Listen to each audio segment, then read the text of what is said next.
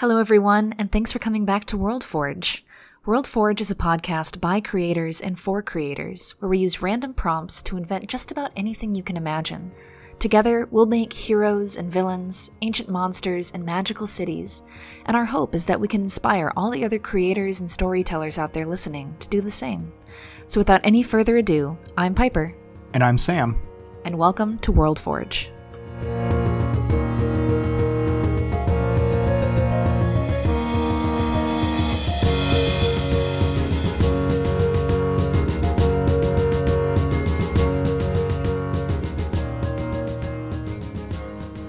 Hello, listeners, and welcome back to wow Whoa. episode 100 of World Whoa! Forge. Oh, my, God. gosh, we Wah! did it!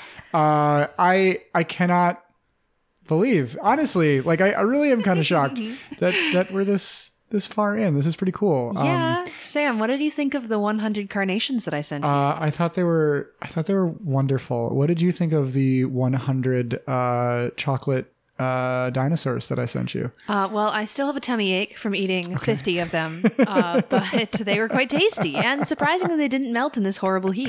Yeah. Uh, thank you for those chocolate dinos. You're welcome. We're finding all kinds of fun ways to celebrate, and uh, actually, we're very excited for you guys uh, to to make a little appearance here to find all the ways that you are going to help us celebrate this week. Because this week we have some very very exciting uh, a, a a, a, a slew of listener prompts here. I don't know what I was.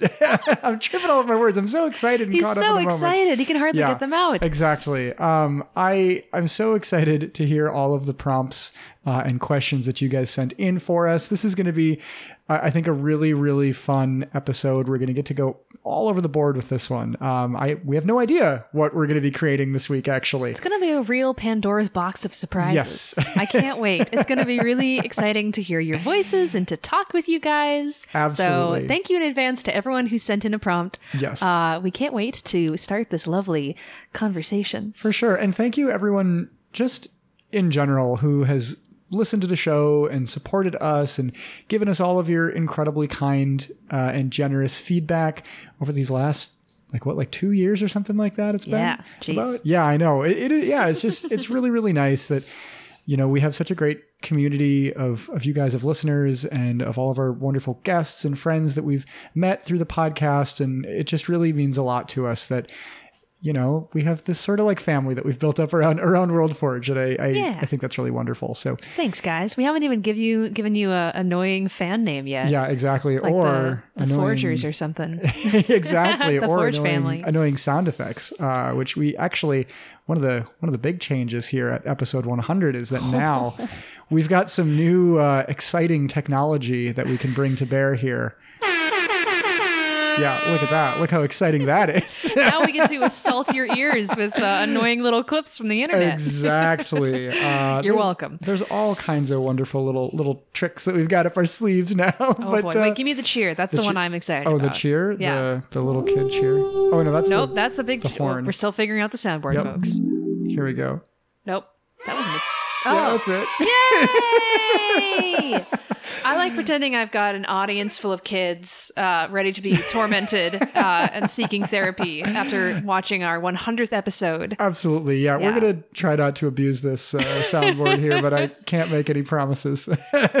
there's some there's some good ones in here. So, uh, you know, we've also got some updates on our current D and D game here. We had a pretty fun session Oh. recently. Uh, we're we're still hard at it with our evil necromancer campaign, and I actually think this past session was really exciting because um, I it all kind of came totally out of left field. Um, so we had talked about a few weeks ago, I think that uh, basically my character had made a pact with this god of death that um, the kind of the the deal they made was he had to in 100 years time before that went up he had to draw a card from the deck of many things uh, and we were kind of thinking this would be like our next big adventure going to go find it but the town that we were in uh, I mean, the capital the, city. yeah the capital city um, they just happened to have one there in the vault also, Uh, my my wife. yeah your wife Uh, she saw you reading in the library. She's like, "Oh, I have the Yeah, we- I have the deck. we got one of those. We've got it right here. Yeah, I told them we already got one.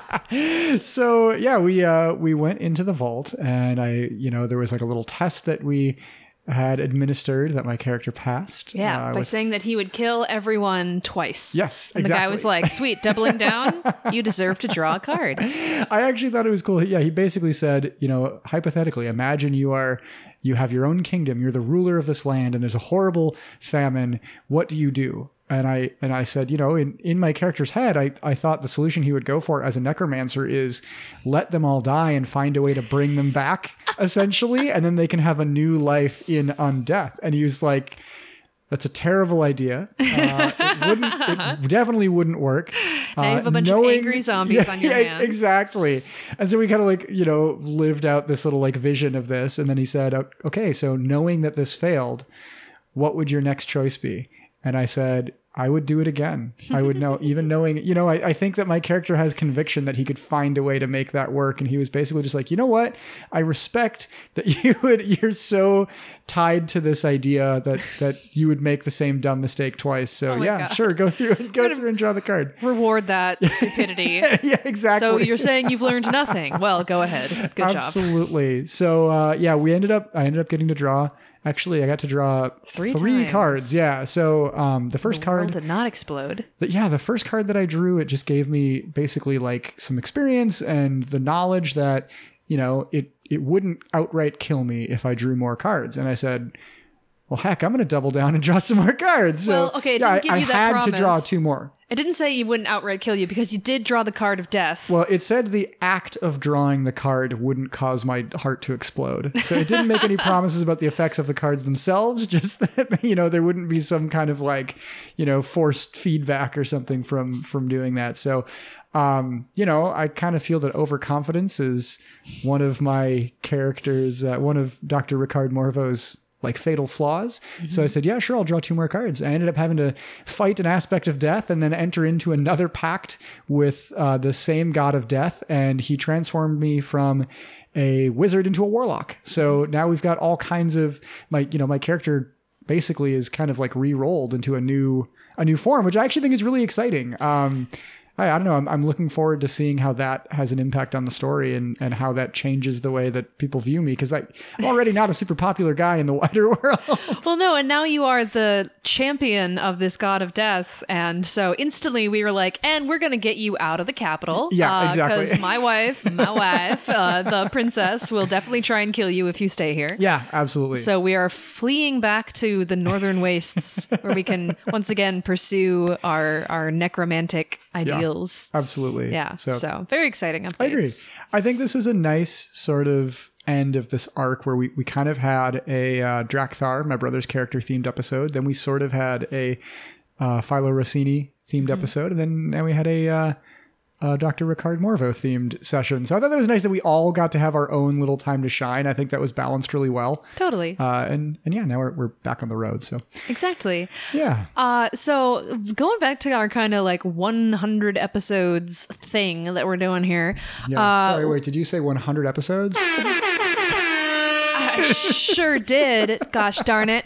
Uh, well, we were also saying that one thing before we jump into your beautiful prompts and questions Yes. that it'd be fun if we also kind of did a little look back. Yeah. And say, hmm, what are some of our favorite things that we've created over the last 100 episodes? A World Forge retrospective. yeah, Yes. I've got a few. Uh, do you want to share one of yours first, or should I go? Uh, why don't you go first? I'm gonna try and Okay. I, I'm gonna see if there's like a bloom bloom bloom bloom like memory sound. I don't want to really sit through you clicking a thousand buttons. So I'm just going to jump in and say, um, I think one of my favorite characters that I ever created, and I'm trying to think of what the theme was, but I believe we gave her the kind of moniker of the Iron Witch. yes, that was one of the ones that I want to talk about. The Coal Witch. Yeah. Yeah. No, I loved her. She was this really epic, uh, like airship captain. Yes. Um, and I wanted her to be very kind of scary and militaristic. Um, I believe she had like an eye patch and uh, she was just kind of grisly. well, but she had um she had like basically like coal dust was like permanently like smeared across her face. I think so. She had these kind of like black yeah kind of eyes. yeah too. there was this kind of like dark magic because the ship that she is piloting uh she was like t- bound to the ship but Yes. also so is her daughter Yeah. and that was the thing that i thought was really fun is that she's kind of this really scary looking villainous character Yeah. but on board her ship she has this little daughter who's like loves princess things and like has she gives her everything that she wants and that's like her treasure and she has to that little girl somehow was cursed that she couldn't leave the vessel Yeah. so um, this woman needs to constantly like be moving her ship around and keep it like making sure it doesn't get hurt because Yeah. her, her daughter can't leave. Yeah. Uh, and I just thought she was so cool and scary, and I love giving my villains hearts of gold and having them love their family. So I really loved her. I believe I called her the Iron Witch. Yeah, yeah. That, actually, we just had that air as a rerun episode a few weeks back. The Oh, Reign nice. of the Iron Witch was the name of the episode. So Dude, I loved her. I Yeah. need to go back and listen to that one. I thought that was a fun one. I think that's on the docket of characters that I would love to revisit for you know an upcoming maybe maybe like a little short side episode or something like that. We could do. I think that'd be fun. That'd be very cool. Yeah, uh, I I love that one. That was on my short list as well of characters I wanted to talk about. But I kind of thought you would pick that one, so I, I grabbed a, a couple different ones.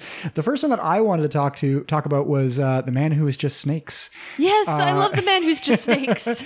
I think this was from one of our episodes where we were creating locations based on places that we had we had actually really been. yeah, and that was the Badlands area. Yes, Yeah. exactly. And so we had talked about how you know what if the Badlands, which is this, um, you know, the the Badlands in South Dakota, it's it's basically this big like scar in the earth, essentially, is what it looks like. And we kind of talked about well, in a fantasy setting, how would that scar get there? Maybe it's like a giant snake that slithered through this earth and left a bunch of yeah, kind of canyons in its wake. And you know now there's these sort of acolytes, these worshippers of this ancient snake god, and one of those may be a you know this supremely old, supremely devoted follower that is essentially just a robe with a bunch of writhing snakes underneath it.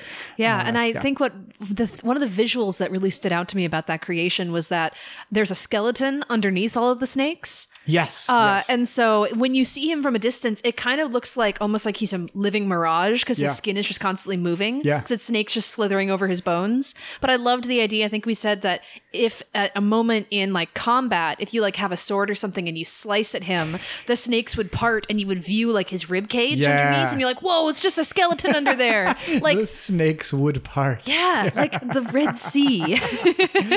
And I just thought, oh yeah, no, that's a great choice. I like it a lot. He's a very cool guy. I, you know, I'm also picturing for for whatever reason, I'm picturing in my head like you know in a in a in a video game where sometimes different assets have different like draw distances, right? So if you move like further away, stuff will pop in and out of screen. Sure. I, I'm imagining the snakes have a different draw distance than his skeleton. So uh-huh. if you're like if you move too far away, you're like, oh, what's that skeleton over there? And as you take a step forward, the snakes all just pop.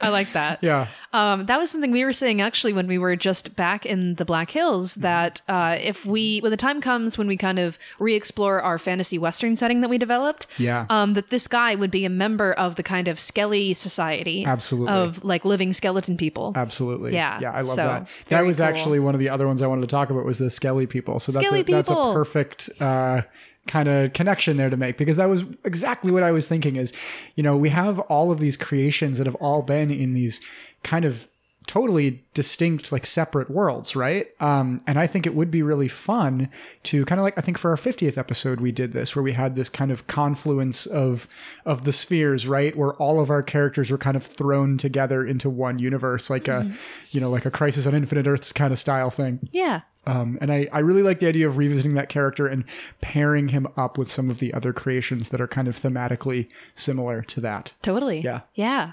Um, my second, the one that I have written down is the haunted house episode. Still course. one of my number one favorites. and I think the thing that I loved so much about it, I'm personally a little obsessed with the way that we started the story of the haunted house because with that Yeah. one we we like created a, a, a wheel that had a bunch of different rooms that Mm-hmm. might exist in a classic mansion and we spun the wheel and every time we got a room we had to tell a tale of like one horrible thing that happened there because Yeah. this place has been cursed from the start and it's been around for uh, like hundreds of years, and everyone keeps coming into it, and different horrible curses happen.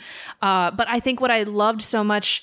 I really wish I could like almost paint like the scene that I'm picturing. but the way that we started it was saying that there was this kind of you know eerie almost like um uh puritan couple that like Yeah. you know came across the sea and they're here in you know the new world and I, I was drawing a lot of kind of Vivitch imagery Yeah. thinking of this that they find this forest and like the native people there they tell them they're like don't go into this forest Yeah. you're not allowed here and they don't they ignore them and they cut down these trees and they use those trees to build this like cursed home Yeah. and from that moment on everything just goes horrible I think we talked about how it wasn't just that it was built from wood; it was built from the corpses of trees. Right, Like, exactly. Putting, putting that perspective on it is like, well, no, like any other houses would you know would have been fine, but like these trees, there was something alive about them. There Mm-hmm. was, you know, like it's haunted by. It's the very thing that it's made up of. Yeah. I think is such an interesting concept, and I, thought that was fun exploring. Dude, I loved that. And I loved too that we brought it all the way up to like the 70s when the house has then been abandoned for like many, Yeah. many years. Yeah. And the awesome uh, lady that comes in and she ends up like breaking the curse by essentially just burning the house down. Yeah. Uh, and I remember I loved the idea that she had like, you know, this big 70s afro and like a cool buckskin jacket with fringe. and she's just like, you know, screw you, screw all you ghosts. Yeah. I'm ending this curse. And just sets the place on fire. Absolutely. Yeah. Yeah. I I really enjoyed that one too. I think that would be a really fun one for a one shot. Um, Yeah. to to have some kind of a uh you know have like one quick little puzzle or encounter in each room Mm-hmm. and you know maybe we could divide dis, uh, uh, define a bunch of different rooms and then have them on cards or something like that and randomly lay them out That'd as we kind of move through like betrayal at house on the hill style sort Yeah. of um, that might be a fun way to structure a short halloween one shot. Maybe that's something that we'll we'll work on for a future episode or a, Yeah, a future knows? session of our own yeah Do you have any more faves or are we ready to jump into new stuff? I do actually. Um, I wanted to quick mention the Dream Warden. Uh, Oh, yeah. which was a really really fun one. Uh, Did we make that for Vale? no, so Vale ended up our, our friend Holy Cannoli on Mm-hmm. Twitter. Uh, Vale ended up using that one in one of his games, and then he had some art commissioned of it, I believe. Yeah. Um, which yeah was super fun. The kind of the idea being, uh, basically there was kind of like a dream prison that. Um, when you're in there, there's this kind of spectral, ghostly, demon-like guy who is rides is the warden. Yeah, he rides a motorcycle around. He's the warden of this prison essentially, and you can't escape from this nightmare. Kind of, there's a little bit of a Freddy Krueger aspect to him, a little bit, um, and a little bit of like the the warden from Shawshank Redemption. Uh, I I thought that was a really fun one, and I also wanted to just give a, uh, a honorable mention here to our friends over at Dragon Wings. Um, I think it was Ian that came up with this one on their episode with us, Rita, Rita? the cybernetic goose. Cybernetic goose. Uh, which I just I think about that probably more than any other creation that we've had on the show. I just think it's hilarious. I love that. I, I love Rita as a name for a goose. I think is really really good. it's very good. Uh, so yeah, I just wanted to give give a, a quick little little accolade for for that one as well. awesome. But yeah, that's what I got. Um, yeah. Well, you know what they say, Sam? No more looking back, only forward. exactly. So screw everything we've created before. It's now garbage, Yes. and what everything that comes next is pure gold. Yes, that's kind of how I feel about every episode. So Yeah. uh, let's actually go ahead and jump into some of our some of our listener prompts here. Um, Yay, I so, can't wait. Yeah, just to kind of you know summarize for anybody who hasn't been following along the last couple episodes, heard us talking about this, or uh, you know on Twitter, seen us talking about it. What we have done over the last couple weeks is we've asked you guys for you know ask me anything style questions, prompts for characters, places, uh, things, and we said we want you to send in audio clips. We won't listen to them ahead of time until we play them live for the first time on air, and we'll see what we can come up with based on all of these prompts. So it's going to be kind of a kind of a World Forge variety hour here. We're going to do a whole bunch of different things. We've got a, a good little pile of prompts that were sent in to us. So thank you everyone for sending those in. And I'm going to go ahead and just jump in. Um, Do it. this first one is from our good friend Alex uh, on Twitter. That's at Alex Baum, uh, who is just such a lovely person in general. She does a lot of really cool. She's pretty big streaming and does a lot of really awesome charity work. And Say we uh, had the delight of having her on a few episodes ago Yes, when we made. Animal Companions. and she was kind of the the source of this idea. We all kind of came up with this idea together, so I thought it was appropriate maybe to use one of her prompts first. She sent us in two, so here is the first one. Hello, Piper. Hello, Sam. It is Alex Baum, and uh, I just want to say congratulations on 100 episodes because that is a, a very exciting feat to have overcome. Um, it's only through your hard work and perseverance that you have gotten here. So, congratulations. And I have thoroughly enjoyed listening along the way. My question for you guys, well, one of my questions is Who is your favorite NPC you have ever come across? And how hmm. would you implement them in the game that you are currently in? Any game that you're currently in? Well, that's a, an interesting question. I like that a lot, Um, yeah. And also, real quick, um, it is absolutely not a, our perseverance alone. Like it is 100% the support from, from all of our guests. Yes, Uh, thank you, Alex, for writing yeah. us and for your nice words. We are now all bubbled with emotion and ready to answer. Thank you. Absolutely. So, favorite NPCs that we've ever encountered. Um, My first question is, I guess, are we allowed to say ones that we have, we as DMs have created? I would think so. Does it have to be ones that we have interacted with as players? I think you know what it's our show, and Yeah. uh, I want to I want to include stuff that we've created too because I feel like there's been a lot of really fun ones in games that you or I have ran together. Yeah. Um, so yeah, I'm I'm right off the bat. Um, one of the ones that I've really enjoyed recently was in our Zoo Crew game, where we had um, basically there was a th- this is this is her game where I play a frog. Uh, one I'm of our vampire. people, yeah, Piper's a vampire. One of our other players plays a rat, Mm-hmm. uh, and then we have this poor elf girl who is just the zookeeper who has to kind of keep us all in line. But exactly. we went on an adventure. Uh, a, uh, one of the last sessions we played in this, but this has been on kind of a hiatus with this one, um, where the town had to the the the party had to go to this town that could only be reached under moonlight. You had to get on a ship and sail across this bay under the light of a full moon, and that was what basically the the moonlight filled your sails. Uh, everyone kind of fell into a magical sleep, and when they woke up, they're in this town, and the town was on an island that had another island in the center of it, and on that center island there was a, like a, a Medusa, a Gorgon, essentially that was a well-respected healer in this town and the the town had been turned against her by an outside interloper essentially one of the seven sons of Baphomet who are kind of recurring villains in this campaign that we're running and uh, the town had taken the Gorgon and they had tricked her and cut off her head. And if her head stayed separated from her body for too long, she would essentially just turn to stone permanently and never be able to be revived. And she had a daughter that was working as her apprentice that was uh, she was there when her mother was was killed and the villagers blinded her because they felt that they didn't have it in them to kill a child but they didn't want her to you know turn you into stone so yeah like Jeez, these it got really dark right? But i really enjoyed getting to play as this this young girl because i thought it was a fun sort of twist on the you know the idea of like a medusa being this evil you know kind of like snake witch lady that turns you into stone but they were a healer. Um, i thought that was a really fun idea to explore and i thought it was fun to sort of think about how this town was turned against someone that they had trusted for, you know, that had been there since before any of them were born, right? It was Yeah. basically this like immortal healer, this like spirit of healing energy that came and only wanted to help them, was just completely benevolent in every way. And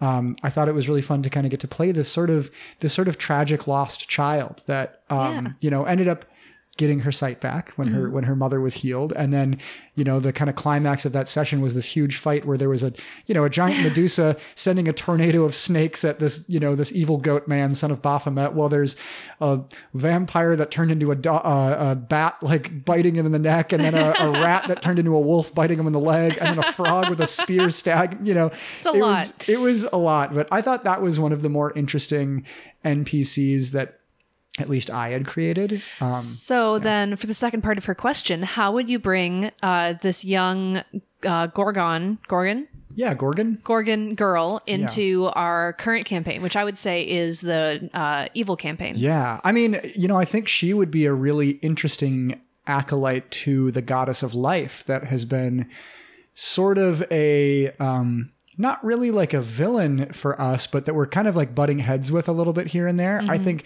I would love to introduce her in as maybe a high ranking priestess or something like that, that, you know, could potentially be someone that again, she just wants to help people. Maybe she understands that death is a natural part of life and she doesn't want to stop necromancy necessarily or doesn't want to stop people who are, you know, she can't outlaw all war. Like people are going to die. And if people don't die or don't get hurt, then she's out of a job anyway, right?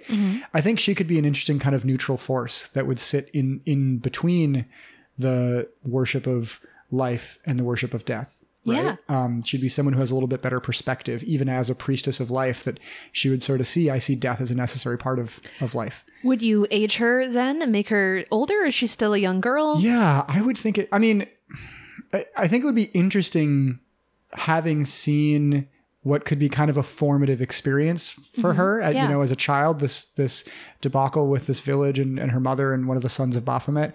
I think it would be really interesting to yeah jump forward, you know, a few hundred years and see has she held on to her kind of youthful innocence, or she had to throw that away and become a little bit sterner and a little bit more guarded and and suspicious. Um, I think that would be really really fun to get to revisit that character in that way. Definitely. So yeah, I hope Very it's okay that I used one of my NPCs. How about you, Piper? What have you got?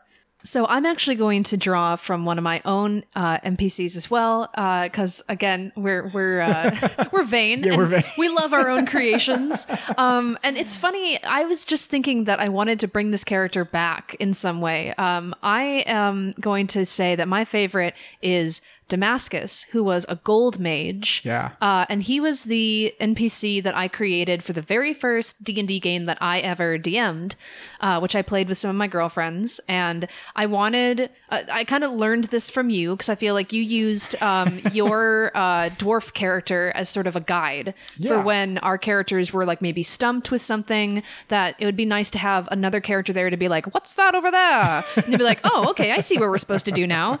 Um, because when I was doing session, it was I think all of my friends were brand new to it, just like me. Um, and so I wanted to have someone who could kind of, you know, point them in the right direction and, and take them where they needed to go. So I created this gold mage and his whole story I personally love. Uh, he, for whatever reason, I think he was born with this ability that he could just create gold. Yeah. And for me, uh, I liked the idea that he would always be like twirling a little gold coin between his fingers. Cool. And he could also instantly just kind of go whoop and it would be gone.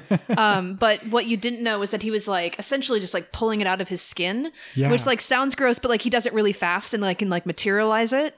Um, he would also commonly just like draw his fingers through the air and suddenly there'd be these gold threads and he'd be like doing a Jacob's ladder. and so he can just make all of this gold. Um, and what I liked the idea about was that his magic that was inside of him that gave him this ability, it also made him live forever.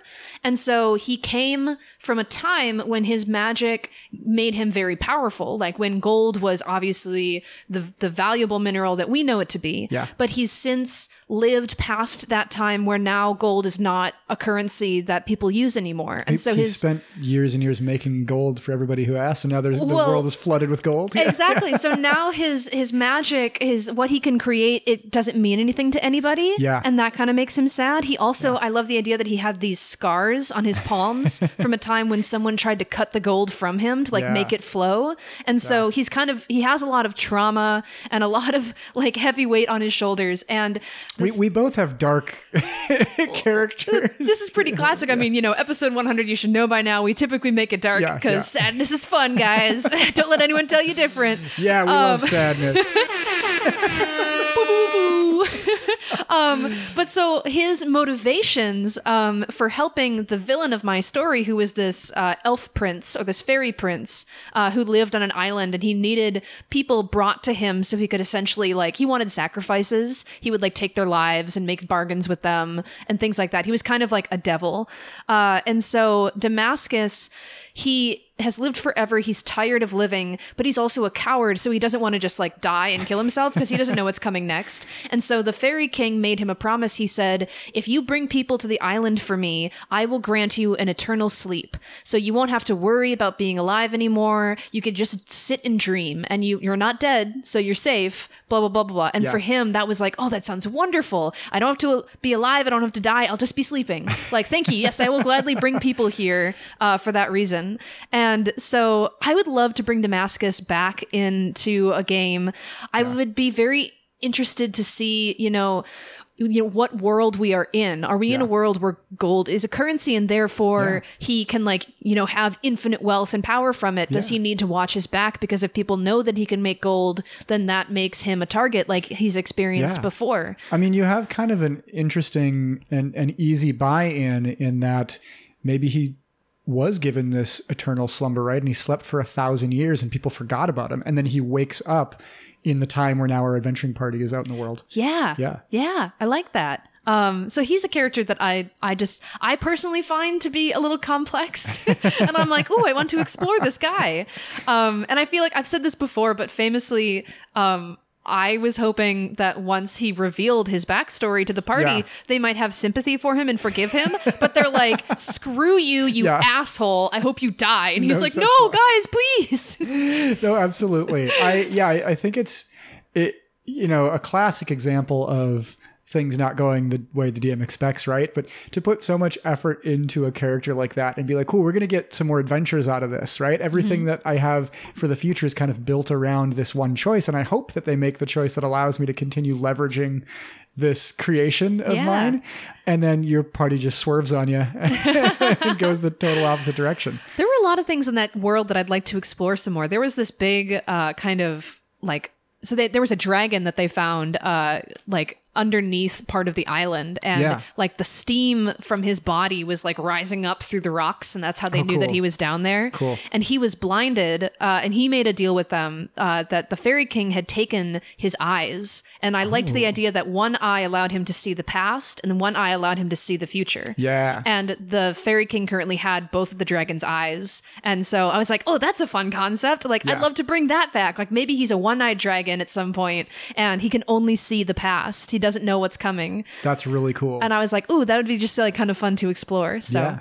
Yeah. No, I, I like that. I, I think that, it, again, like I said, you've got kind of a good buy in for any character that is, you know, like immortal or close to it because you can just say, well, they've been around for so long. Mm-hmm. Even if they aren't in this universe, maybe they, they learned how to jump between planes or realms or, you know, whatever. I think it's a, a fairly trivial thing to find ways to introduce a character like that. i just had a like an epiphany thought an apostrophe An apostrophe. So you said that Damascus maybe sleeps for a thousand years and then wakes up Yeah. uh, and interacts with a new party. Yeah. I like the idea because I've maybe I've talked on the show about the concept of uh, dream walking. This idea that Yeah. when we dream, we're actually going to different places. Um, and I like the idea that maybe Damascus, that's what he's convinced himself of. So he like wakes up and he meets the Oh. party, and they're like, "No, like it's just later. You're still in the same place." And he's like, "This is a dream. You guys aren't real." if so you were a dream, of course you would say that. Right, exactly. He's like, I am, this is all my dreams, so there's no consequences. And maybe that's what he tells himself to not be so afraid. Yeah. Okay. Yeah, so uh, so many fun things to explore. Alex, great question. Thank you, Alex. Yeah, that, Love that was it. a good one. Thank you so much. A great start. I think we'll we'll try to not have this just be like three hours of us patting ourselves on the back for all the cool stuff we've done so far. That's mostly been what it has, uh, what what we've done so far. But um, hopefully we can start. I mean, I guess we said we thanked you guys, so we got we got our we got our humble quota in. Now we get to be arrogant for the rest of it. Yeah, give me that slice of that arrogant pie. Well, I am going to give us another listener question here, actually. So uh, we're going to go for Alex's second one here, and let's hear what we got. We all know what the material plane looks like, and for the most part, we all know what the Feywild looks like, or we have some kind of thought in our mind of what it looks like. But what does the Shadowfell look like to you guys? Ooh. Ooh, cool. Okay. Okay. first question. What is the Shadowfell? I don't know what it is. Ooh, okay, that's an interesting one. So the Shadowfell, kind of the the counterpart, uh, like opposite, mirror opposite to the Feywild, right? So, I mean, the thing that I kind of first think of is I, you know, I have to squeeze my Tolkien influence in here, of course, but um, if you look at any of the Alan Lee art for what Angband or like the, you know, the Northern Wastes where Morgoth and and Sauron were mucking about for most of the first and second age.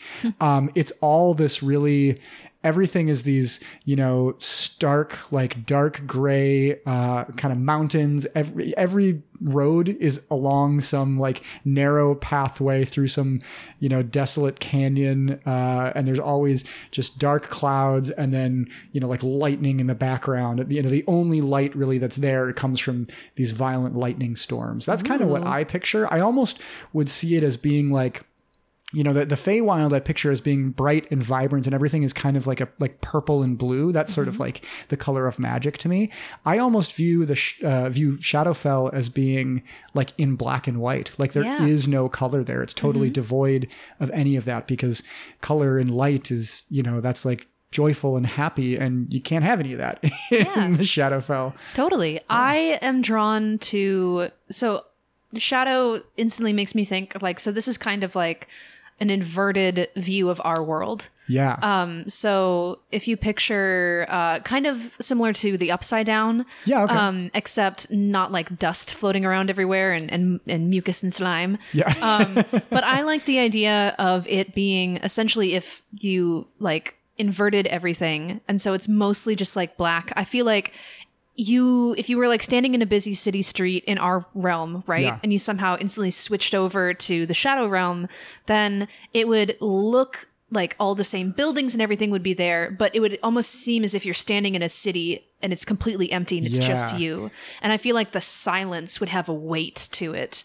Um and there's like for me one of insight into one of my biggest fears um deep dark water like the like being Oh, yeah. in the middle of the ocean is terrifying to me Th- thalassophobia, I think. maybe and it's i? Yeah. feel like that's the feeling that you would get if you're standing in this place where you're just like there's Oh, okay. just darkness and emptiness around me in every direction so Um, that's kind of the, the Silent Hill approach to Yeah. it, right? That it's all just it's the same place, but it's like foggy and everything's a little off, and then the a giant pyramid head guy rips your skin off. Uh. I don't think I'd have fog. I think it would just be incredibly empty. And like every Okay. step you take has like a big echo Cool, to emphasize cool. that emptiness. In fact, another thing to help visualize kind of what I'm picturing. Um, fun fact, uh, the so for my job, I work uh, with interns and I help get them internships at small companies.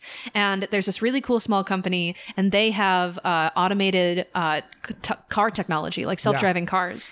And they were showing me this kind of uh, light-sensitive map that their cameras can create, and it like sends out this uh, scan uh, with like a very detailed laser, can kind of map an area, and then when you see it on their computers, it's pretty much just like a black screen, and then uh, I think it's called like a pin map sort of thing. So like the outline of everything is made up of a million little like bright green dots. Yeah, okay. And so it's kind of it looks very eerie and spooky. It, it looks like hacking in movies in the eighties. Like, yeah, yeah. like everything is just outlined in these kind of little pinpricks, um, and those are like usually like a kind of bright green or bright red color against like otherwise a black background, and so that's another kind of thing that I picture. I like that. So yeah, you know the the big things, the absent the absence of of sense is Mm-hmm. kind of what stands out to me from all this. The absence of color, the absence of light, the absence of of other people. Yeah, um, maybe the absence of sound. I, I like this idea of maybe the longer you spend in Shadowfell, the more of your senses are kind of robbed from you until eventually everything is just black.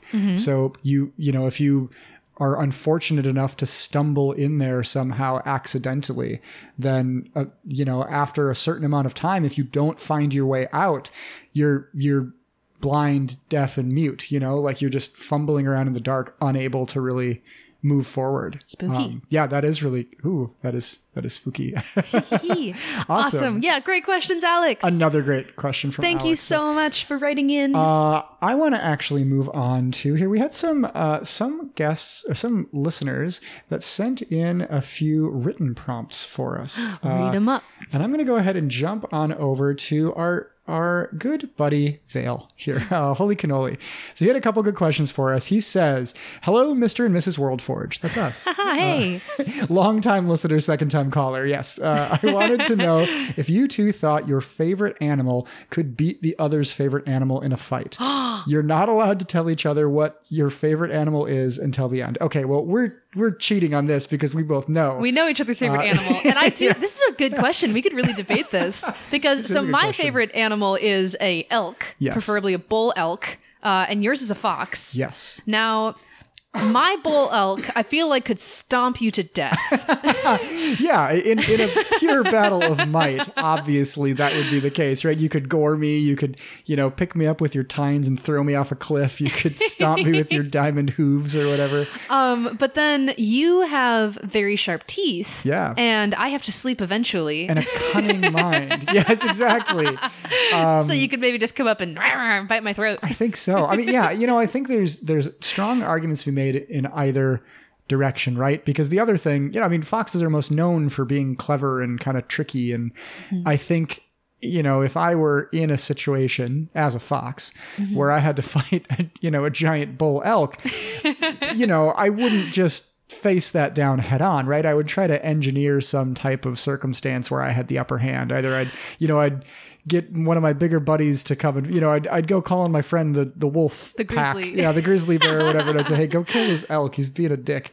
oh my uh, god. I was gonna say, yeah, do it like a fable, and you say to the elk, you're like, Elk, I bet you can't reach that golden apple hanging Yeah. above that cliff. And Elk's like, Yeah, I can. And he falls and dies, and you're like, I win. Absolutely. I killed him. Absolutely. With my I- yeah. brain. in in a battle of brawn, absolutely you win. In a battle of wits, absolutely I win. And I think it just kind of depends on what the yeah, what the battlefield is. That's there. a nice fair, So, fair yeah, trade. Equitable. Yeah. Vale, you thought you were gonna force us to fight. You thought this is gonna result in the dissolution of World Forge. I also want to share um, Sam's mom is incredibly crafty, not unlike a fox. Oh, yes, Uh, but she is a talented painter and makes many, many arts and crafts. And she recently gifted us a mug, uh, which I am using Oh, yeah. all the time because I think it's super cute and I drink a lot of coffee.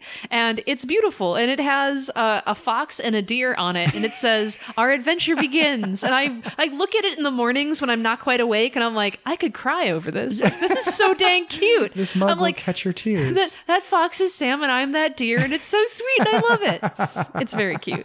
Absolutely, yeah. Th- This is a hard topic to trip us up on. We just we know each other far too well. Yes. but uh, and we know how we'd kill each other far too well. Yes, exactly. Yeah. So excellent, excellent question, Vale. But you'll have to try again with the tricks here. Uh, I'm actually going to just hop on over. He sent in a few questions. I'll jump right to his next one here. He said, "Hey Sam and Piper, I wanted to know what subject will always make you two argue with each other, Oh my or at gosh. least make one of you roll your eyes and disengage when the other brings it up." Oh my God. You really are going for the throat with these questions. You're trying to get us to go for the throat. Dang. Okay. Well, my know what it answers are uh, very long. Uh, I mean, there's a long list of things.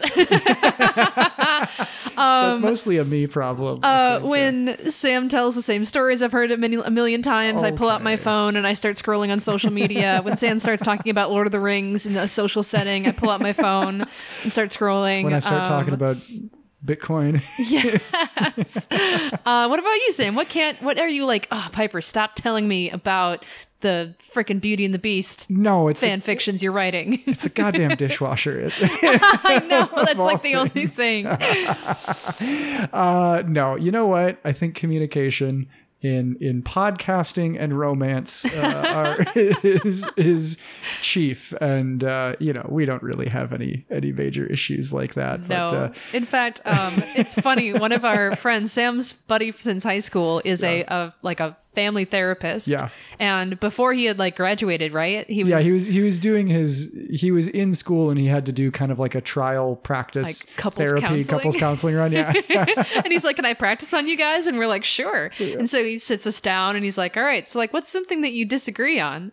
And we like sat there for a moment and we were like, "It's like, well." Sometimes Sam will buy a bag of chips and he'll eat most of them, but then there's always like some chips at the bottom. And then he goes out and buys another bag of chips. And then when that gets down to a few chips, he buys another one. So we have just like all these bags with like just a few chips in the bottom. And he looks at us and he's like, I don't think I can write this paper based on chips. And we're like, well, that's like the only thing that gets us. yeah. We're we're a very boring couple to try and uh, do therapy on. I think so. Yeah, that's that's us, unfortunately. Um, you don't like when I sing. Uh, Well, okay, that makes me sound really mean. Uh, what what I'm not a good singer, so that is your, your to your credit. It's not that I don't like when you sing. We're really airing out our laundry now. It's not that I don't like when you sing. It's it's when it's more when you'll like quote a song Yes. and then you can't just leave it at i'm like oh cool i get it but you'll just keep doing the whole song and i'm Well, like well this is the next three minutes of my life when well, I'll look at you and I'll be like, big wheels keep on turning. Am I right? And you're like, yep. And then I go, proud Mary keep on burning. And you're like, okay, that's enough. And I'm like, but rolling and uh, and rolling and uh, Sam rolling on, down the river. yeah so there's a very specific circumstance under which yeah make me sound like a scrooge I have a beautiful voice, and Sam yells at me when I sing.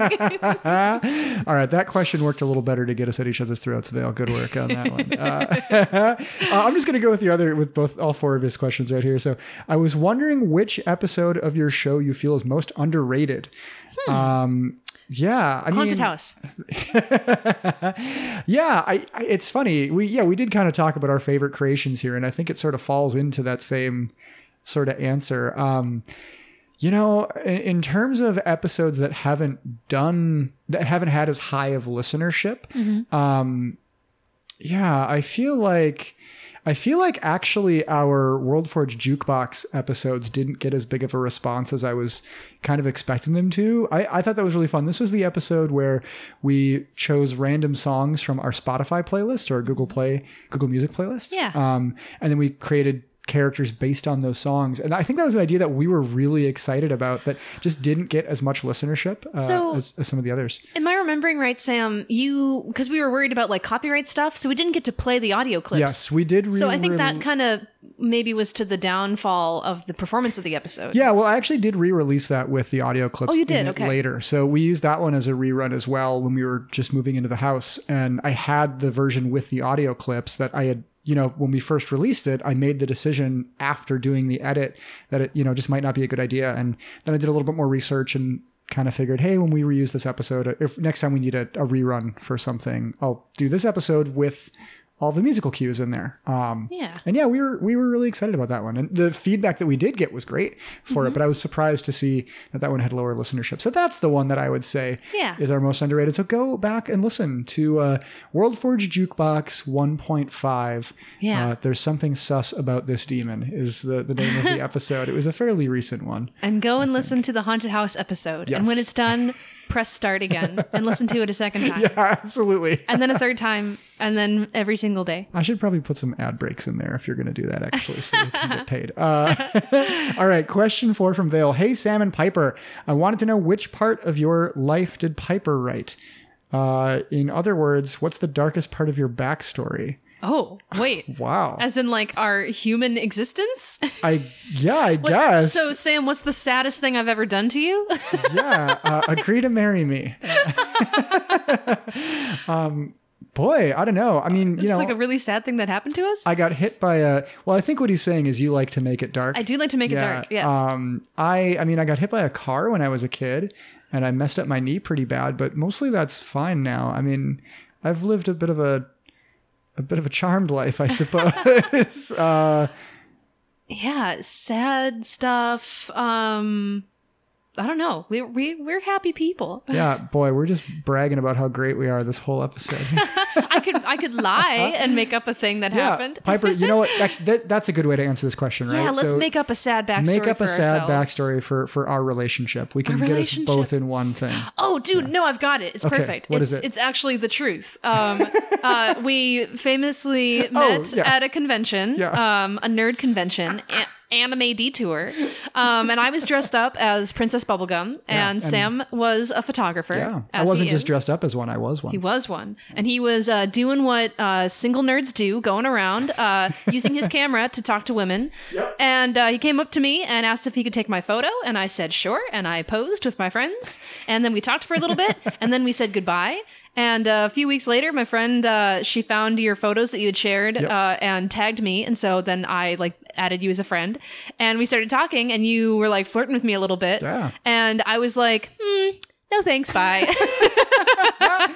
yeah, you, and I shot him down. shot me down pretty hard, and then like seven years later or something like that, we started talking again. It wasn't that long. Yeah, well, it, well, you're right. It was like four or five years or something like that. It was like two, two or three. No, because I was 2012 Well, we don't to have- 2014. would have been 2015. Okay, yeah. Anyway, Anyway, but yeah, no, it's funny because it has a happy ending. Because I forgot that I knew you. Yeah. Um, I Which literally a lot of people wish they could. And so lucky you that you actually did. So- you pulled it off, you crazy son of a bitch. You because did you just kind of faded from my timeline on Facebook, Yeah. so I just kind of forgot about you, and I like made a post about uh, Jose Gonzalez uh, at like asking for his music, and you were like, you just popped in, you're like, I've got all of the music, I'll it. send Will you it try to and date me again? um, and I totally forgot who you were. And so I at the time, you had a very attractive profile picture, Sam. Wow. It was very edgy, black and white. You were like kind of cut because that's back when you used to go to the gym all the time. oh, okay, okay. No, but you were like super hot and sexy. And I remember just like staring at that photo forever. And I showed it to so many friends.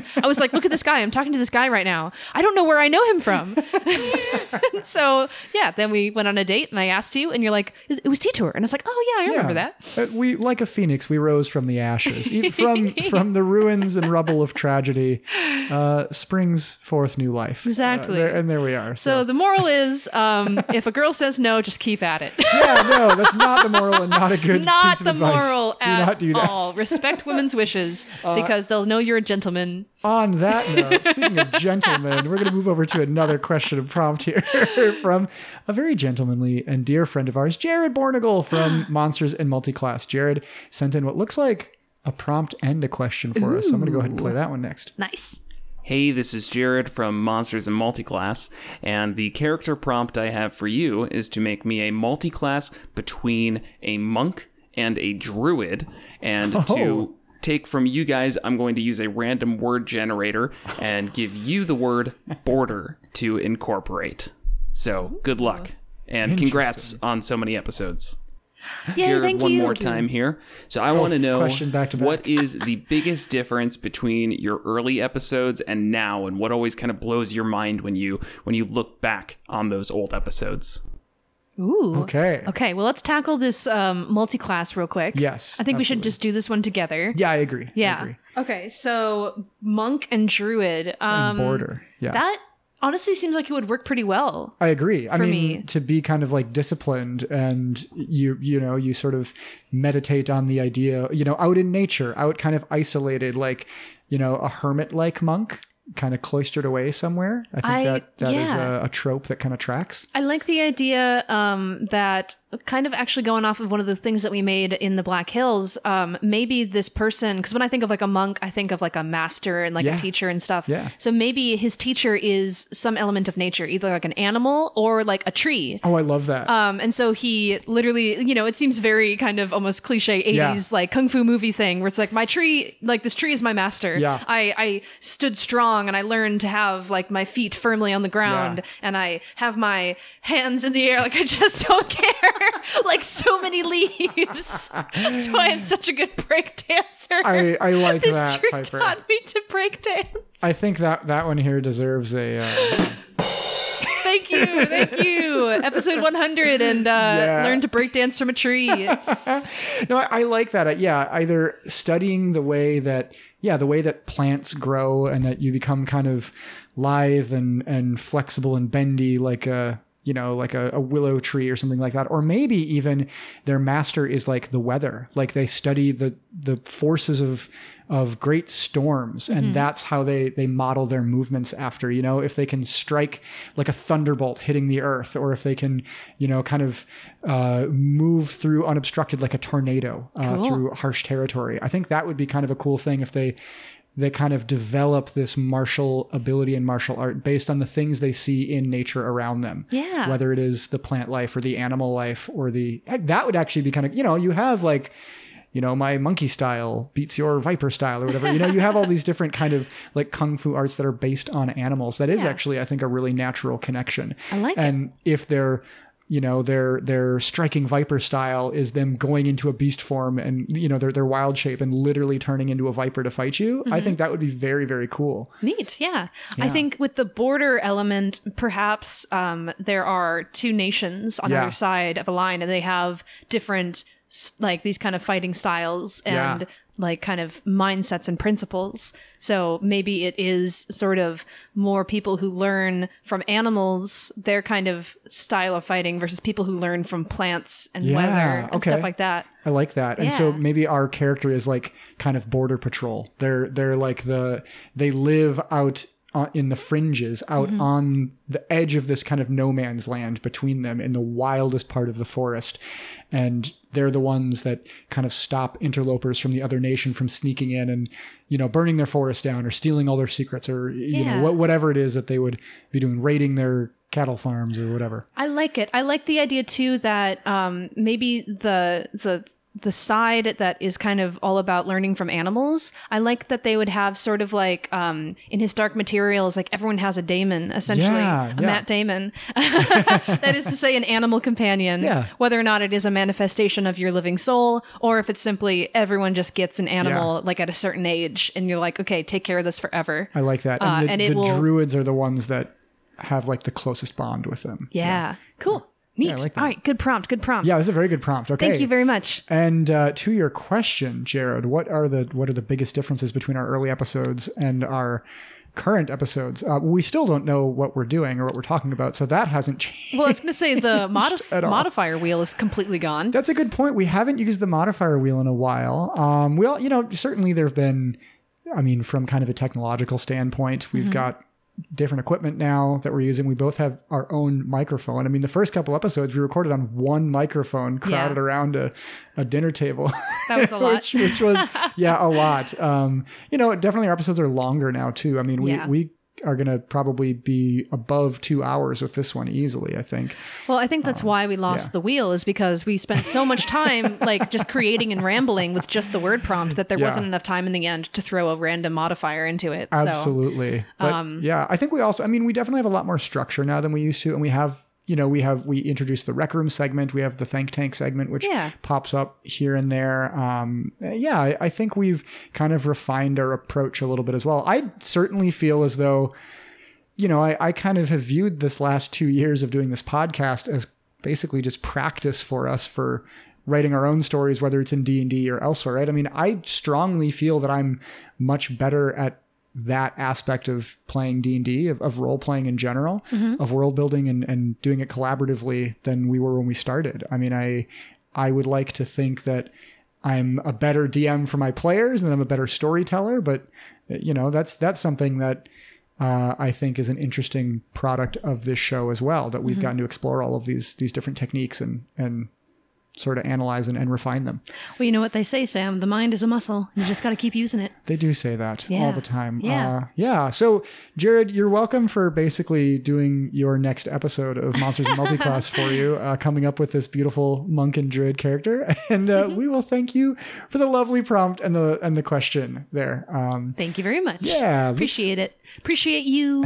Let's go ahead and see what we got next. We're actually going to jump over to another listener prompt. This is our good buddy Angus, who has been just.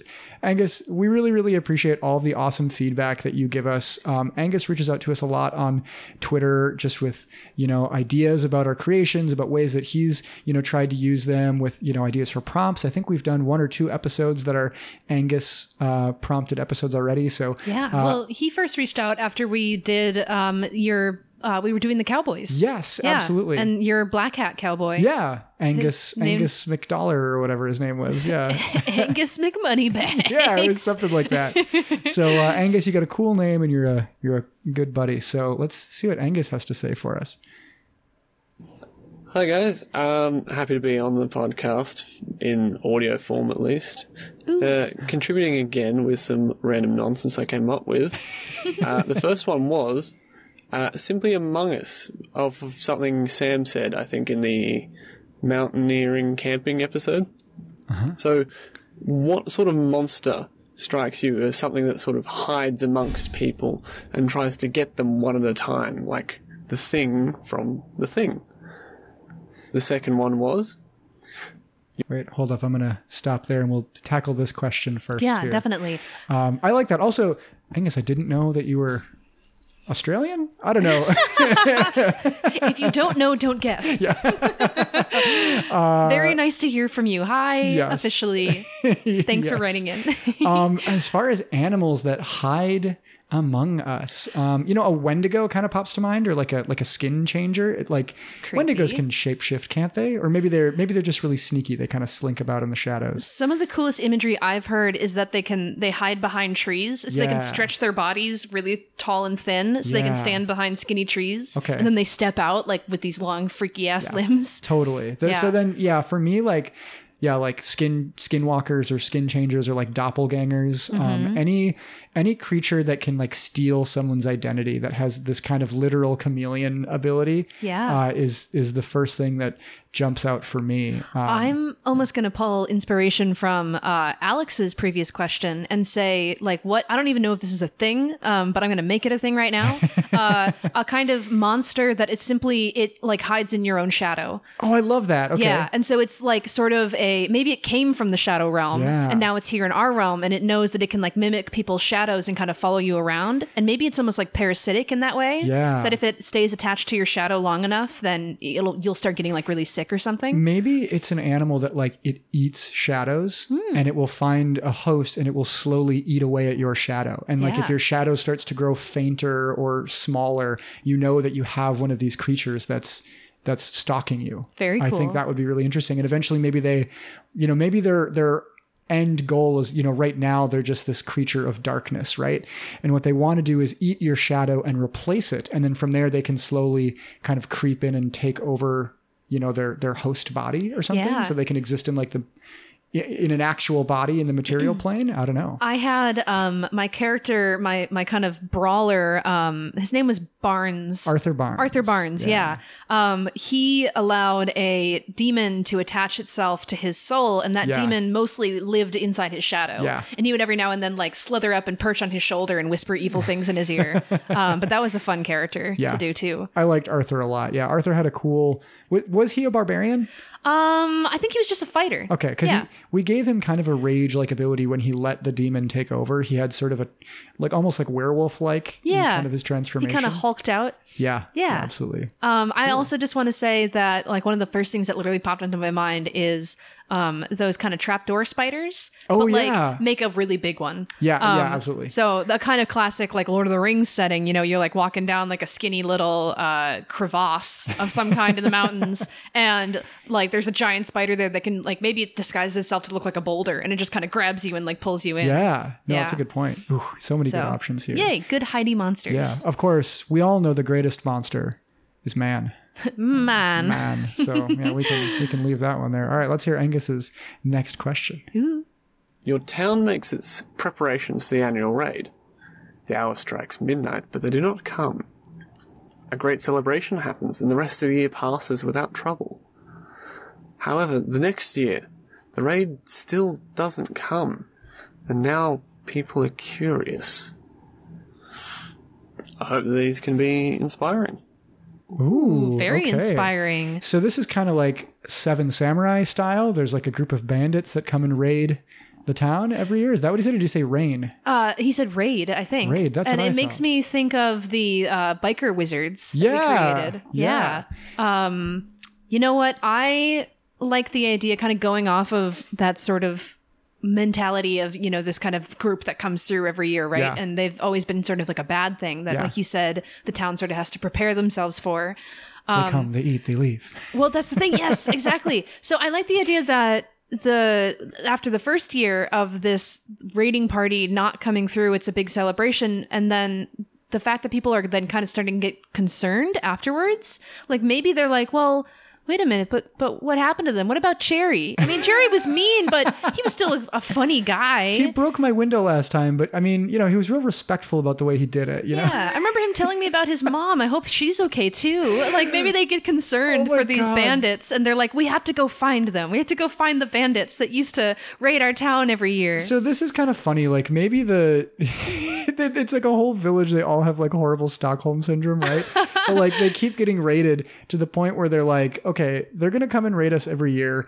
why resist? Maybe we should just kind of you know gift wrap all of our all of our finest goods every year and leave them you know in the same way as when santa comes you leave out cookies and milk for him right You're gonna talk about like the mob. yeah Like, look, you pay up or else. Exactly. Like every year when it comes time for the raid, everybody takes like the finest thing that you know the the biggest pumpkin they harvested that year or the you know the finest helmet that the blacksmith crafted that year or the best pair of shoes that the cobbler made that year and they leave it on their doorstep for this group and then when they come through they you know they take all of these gifts that are the, these they these gifts. Yeah exactly. Uh, i i wonder if over years and years and years these townsfolk start to become you know kind of excited for this raid to come. They you know they're proud of the things they create. And so they want to say all right these bandits are going to keep coming back because we've got all the good stuff. We're the best craftsmen all around you know?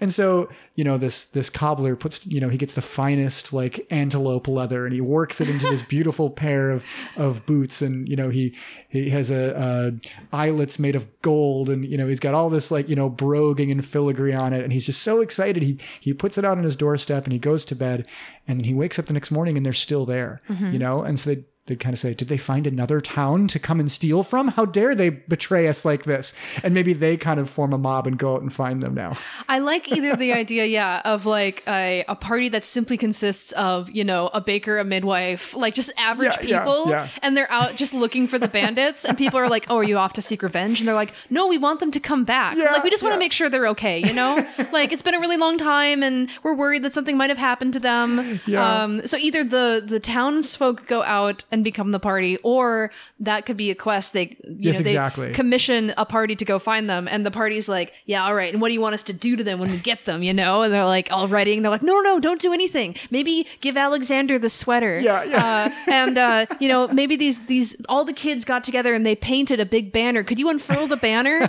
so they know that the kids miss them and they want the, the bandits to come back Absolutely. They're, like interviewing like other bandit groups and they're just like, it's just not the same. not the It's same. not the same. no these guys they punch in the face those guys never punched in the face No, no, never. There's always a tummy punch, and we can take that. we don't want to ruin our beautiful faces. Oh God, this like toxic relationship.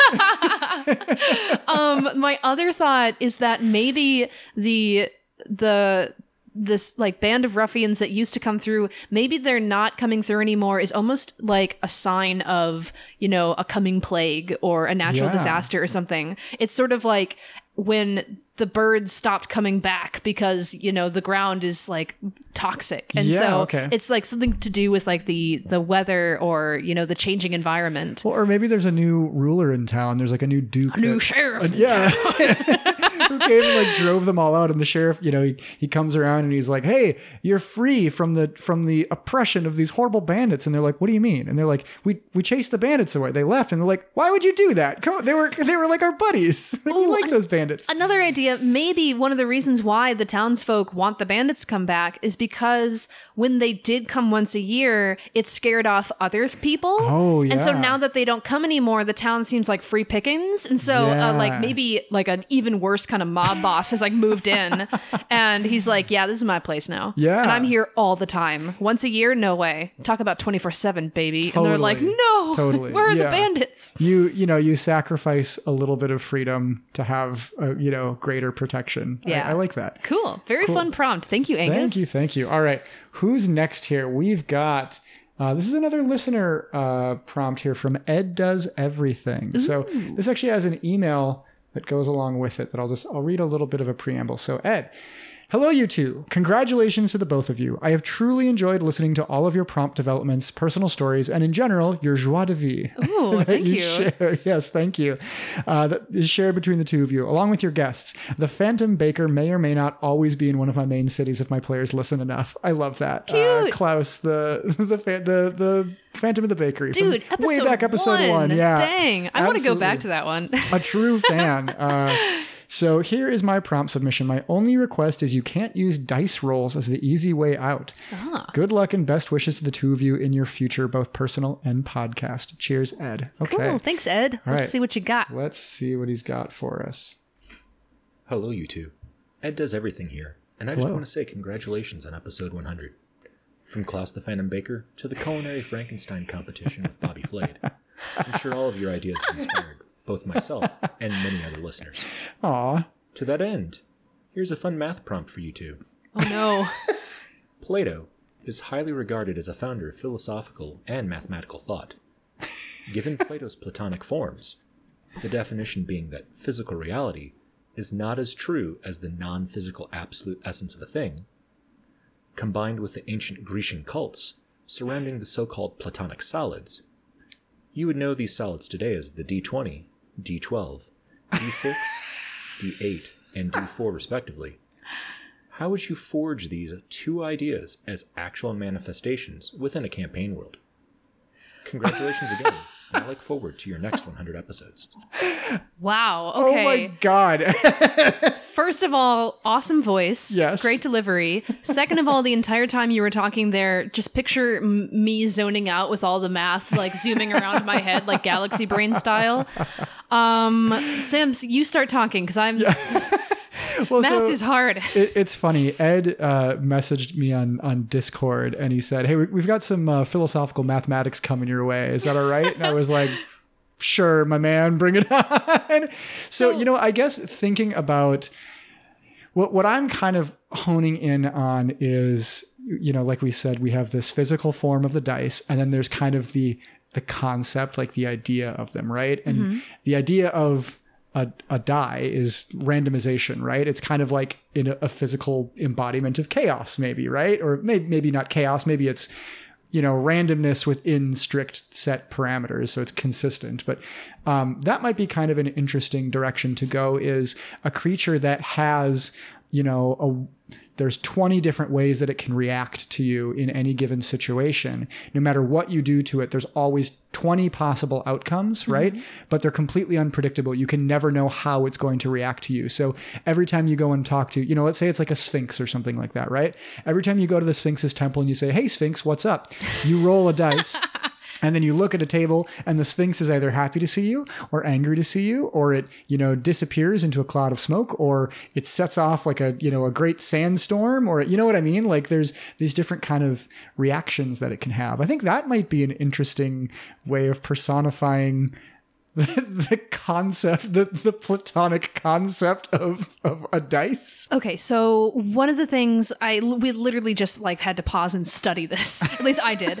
Um, one of the things that I'm kind of getting at here is you're asking how would we manifest this kind of concept of physical reality versus the absolute essence of something in a campaign world. So I'm kind of taking that from this kind of idea of, you know, you can look at an apple and say, is it simply an apple or does this equal the nutrients that it gives you Yeah, when you eat it? That's Okay. kind of like where how I'm kind of breaking down and translating this question.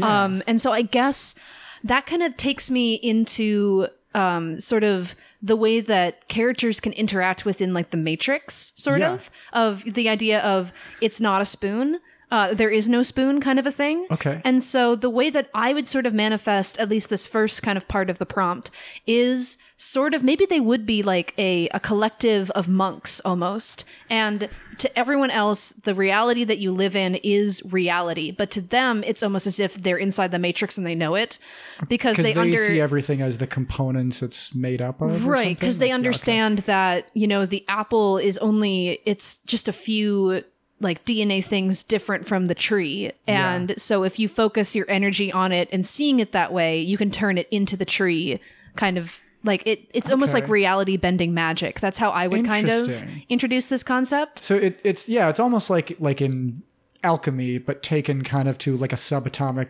or or more of a like a metaphysical level. Right. Yeah. Okay. So I think it's almost I would develop sort of this school of the mind uh kind of academy of Cool. these like reality benders. Yeah. That's what I would create out of this. They'd all be like yeah, great philosophers and and wielders of powerful magic. Yeah. Right. They're all Neo. Um, and essentially what they can do is they can turn anything into anything else. That's cool. Um, and they can make pretty much anything happen. So, for example, you know, you try to like cut them in half, and it's like they have the reality gem. They can just be like, well, that's now a blade of grass. Also, I put you in timeout, and I want you to really think about what you just tried to do because that's really mean. Why would you try and kill me? Um, Yeah, okay. So I think they're kind of untouchable, uh, but you can only reach this level of uh, kind of clarity if you've studied with them, you know, for many, many, many, many, many eons. Yeah. Um, Interesting. But that's how I would articulate that in a world. I wonder is- if the first one maybe is like the creator of the universe or something like that. They were the first one to wield this power before there was anything, and they made they were the Big Bang essentially, right? They took all of this raw material out in the universe and they turned it into stars and planets and people and animals and plants and all the things that populate those those planets they made. Yeah, I mean, I I love you love going on like a god level of Yeah, things. yeah. Yeah. you do that a lot, and I think it's really cool. um, I would almost think the person who founded the school, because we were kind of talking about the lifespan of elves uh, in our recent uh, campaign. Yeah. uh, the fact that they can just live until they don't want to anymore. Yeah.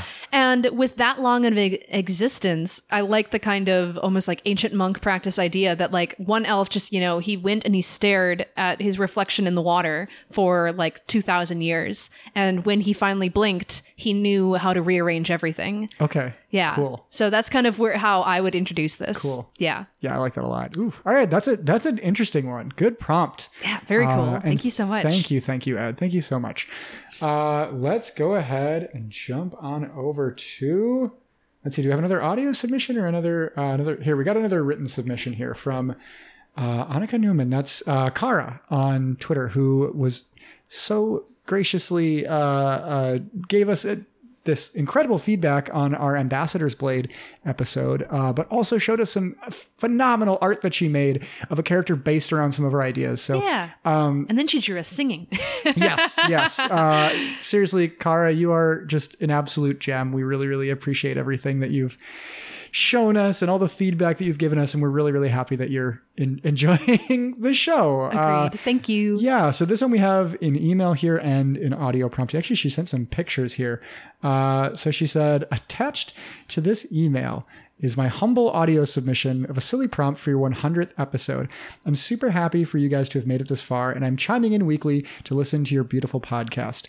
I know you guys want to listen to the audios on air and react to them blindly. However, I'm going to attach a little transcript of my audio below. Okay, and then some pictures. So the here I'm going to just describe the pictures that she attached. It looks like a snail with a hat. Yeah, there's a snail with a top hat. Uh, Cute. it's a cute little picture of a snail that she drew a top hat on, and then she sent us a picture titled Anya, uh, and it's like a it looks like a pink-haired elf woman with uh, oh this really cool, kind of like a Nordic clothing. yeah yeah like fur trimmed kind of like a fur trimmed sort of like shawl, uh, and then Got boots like Elsa. Yes, exactly. And a, a quiver of arrows on her back. Um, yeah, cool. Okay, this is really, really cool art. Uh, Kara, if you don't mind, we'll we'll share this on Twitter so everybody can see the art that goes along with your prompt. Uh, and here is the actual prompt itself now. Hi guys, it's Kara. Um, congrats on episode 100, and thank you so much for this fun opportunity. A little backstory regarding my prompt. Um, basically, my party's rogue, uh, she got engaged, or rather, snengaged, snail engaged, to a snail called Steve. Uh, he lives in a humble city called Snillage Keep, and both of them are soon to be wed. Uh, do you guys have any ideas regarding the snedding, snail wedding, and snedding traditions, or the town itself? The bride to be is a beautiful wood elf called Anya. The party consists of medium sized humanoids, whereas Steve, the snail, and every other snail in the village is snail sized. I'm sorry if this is a little silly, but I'm looking forward to the episode. Thank you so much. Oh my gosh. No, that's, That's- wonderful. yeah. I'm so glad he's snail sized.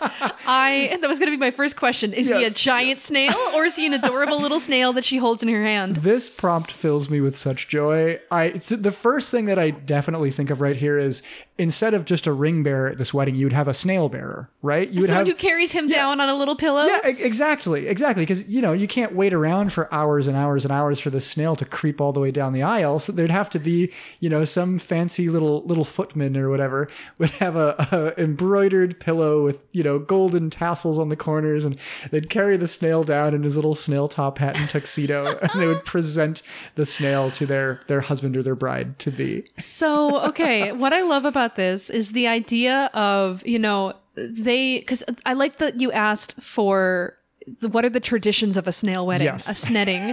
um, and so I really love the idea of like, you know, she comes from her wood elf culture and they would have the way they do weddings and he has the way that his people do weddings in Snailtown, uh, Snailsburg, whatever you said it was. Snil- Snillage Keep. Snillage Keep. um, and so I think that'd be very interesting of them discussing where she's like, well, uh, so maybe you should be carried out on a pillow. And he's like, I guess I could allow that. Yeah, Um, okay. he's like, but you need to do the slime dance. Like, no snetting is complete without the bridal sna- uh, slime dance. And That's she's like, amazing. okay, I've been practicing for weeks. And I, I pictured almost like a little Bollywood number that she has to do with all these other little snails. And all the little snails are kind of like twerking on a little snail stage. And she's like behind them and she's doing all the steps. And it involves like, because the dance moves, you have to probably move your antennae or your eye stalks in a certain way. And so she has to decide whether or not she's going to stick her arms up in the air and do that like the eye stalks, or if she needs to wear kind of like a headband Oh my God. with eye stalks on them and like maybe they're like on little springs. and so she has to like shake her head back and forth to make the eye stalk dance. I sort of picture her doing like a little like Neko little cat anime cat girl dance or whatever.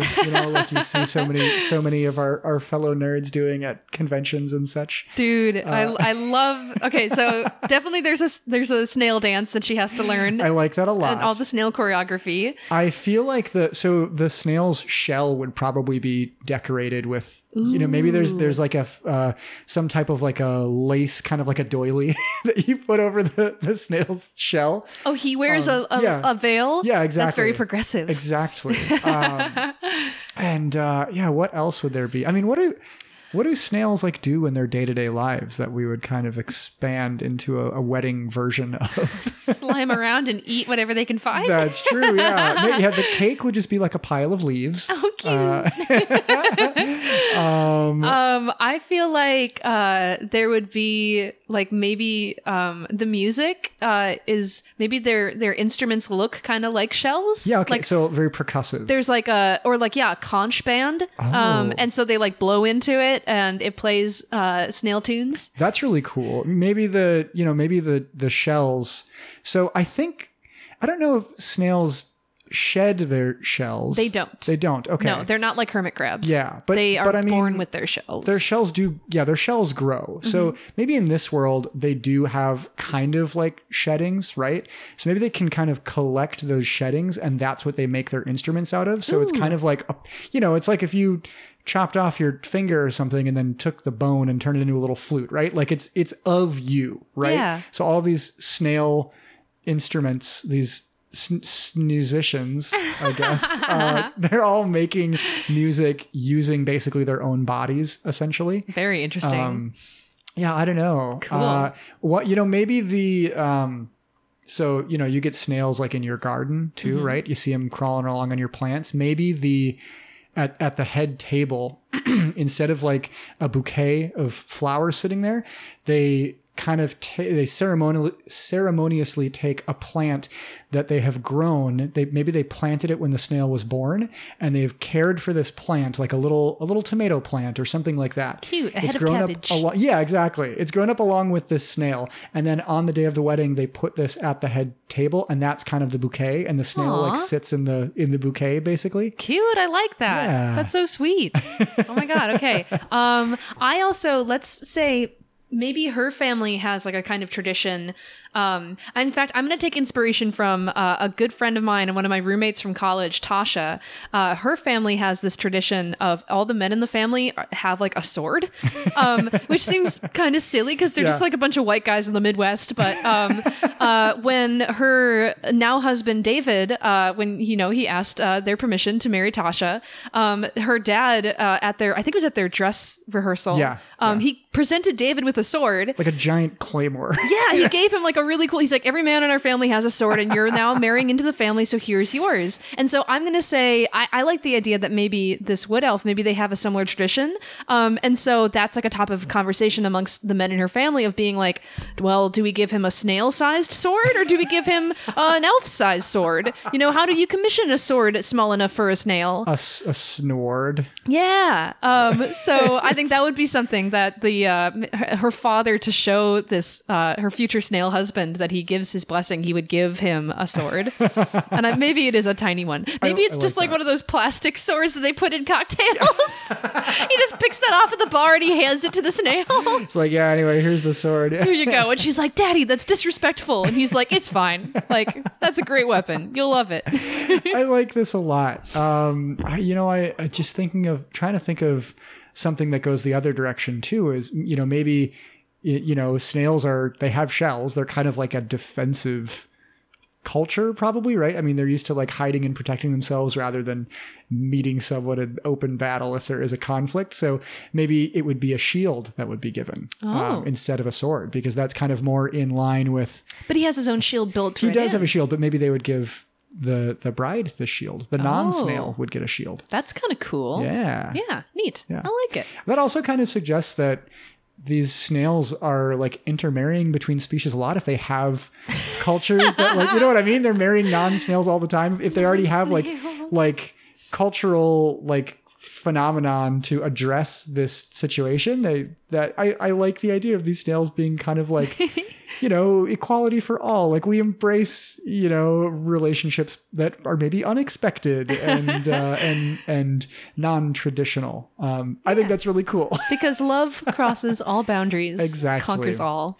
Um, Absolutely. I just want to say thank you for sharing this with us, and Yes. I wish I could attend the snail wedding. uh, I definitely cry during my snail toast. yes. Um, and may they party long into the night and shake many uh, a shell in celebration. Absolutely, Kara. Vielen Dank uh, for this prompt. Uh, What was that? German? yeah, it was German. Okay. Yeah. he just decided to pull that out of nowhere. Well, you know, when you when in Rome, when when, When in Germany. Berlin, yeah. Okay, sure. Thank you for that one, Kara. We Thank really you, Kara. appreciate it. Uh, all right, next down the line here, we've got Mike, our good buddy Mike from from Dice Tower Theater. Hey, Mike. Uh, let's see what he's got for us. Mike is uh, obviously uh, a beloved guest and friend of the podcast, so he was very eager to send us in a prompt. I'm very excited to see what he has here. Yay. Ooh, the Foley. work. So let's see here. Out here at the grill, doing my best thinking. Um. Well, I'm dealing with food right now. So what about food? Like, um, let's start with uh, it food that that is grown. Um, maybe food that is it, is it necessarily something that would be you know cultivated from the ground, or is it cultivated from um, eh, creatures? Or what about it doesn't need anything to be cultivated; it just kind of grows in, in its sphere in the in the vacuumous vacuumous space. Or what if? Um, let's see here, another prompt. Um, so I'm, I I think I'm going down roads here. Pause this one because I've got an idea right off the bat Okay, for the uh, to go great. off with this one. So I like the idea that we're thinking out of the box of you know where people get food from. Yeah, yeah. Um, and my first thought is, what if there is like a type of organism that only like grows inside like something's stomach? Um, Oh. and maybe this sounds icky, but like, so imagine, um, you're not after the animal, you're after the, uh, essentially like grub like thing that grows in its tummy. Okay. Um, and so you make sure to like to cultivate this food source. You feed the animals so that the grubs they're essentially like tapeworms. okay. I think that like grow big and strong inside the animal's stomach, and then once you it's time to eat, you cut open their tummy, and like uh, that creature in Star Wars, like their guts just kind of spill out, and inside are these like big fat like grubby worm things. Piper, that's disgusting. I think no, for like well that's that's what I think is so interesting about it is that you would be brought before I'm picturing like an alien society. Yeah. Um and they they're preparing this feast and it's like a great delicacy and they slice open this animal's stomach and it pools out on the table and they offer you this like shrieking little leech looking thing that was growing inside the animal's stomach and you're like, "Oh my god, I don't want to eat that." And they're like, "If you don't, you are disrespecting me." Right, Like right. this is a very valuable food source. I mean, I think, you know, the immediate reaction for anyone outside of this sort of culture would probably be, well, okay, that was a parasite inside that thing's stomach, and now you want me to put it in my stomach, right? Like, well, they're like that's the thing. You die to, when I eat it. Yeah, you bite the head first. uh, but that's that's my food that I create. Okay, that's interesting. Um, yeah, y- you know, I was kind of thinking maybe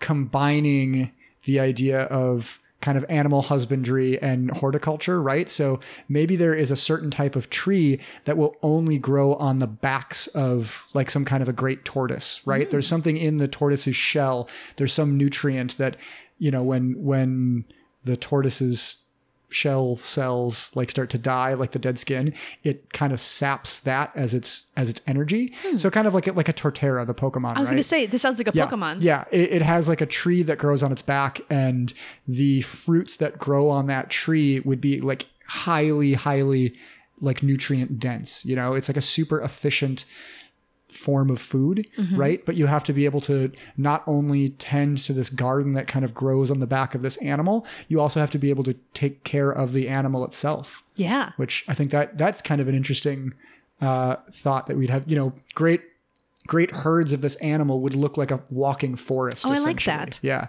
like a walking grove. That Very could be cool. fun. Yeah. Awesome. Okay. Fun prompt. Thank you. Let's, see what comes next. So let's do uh, edible plants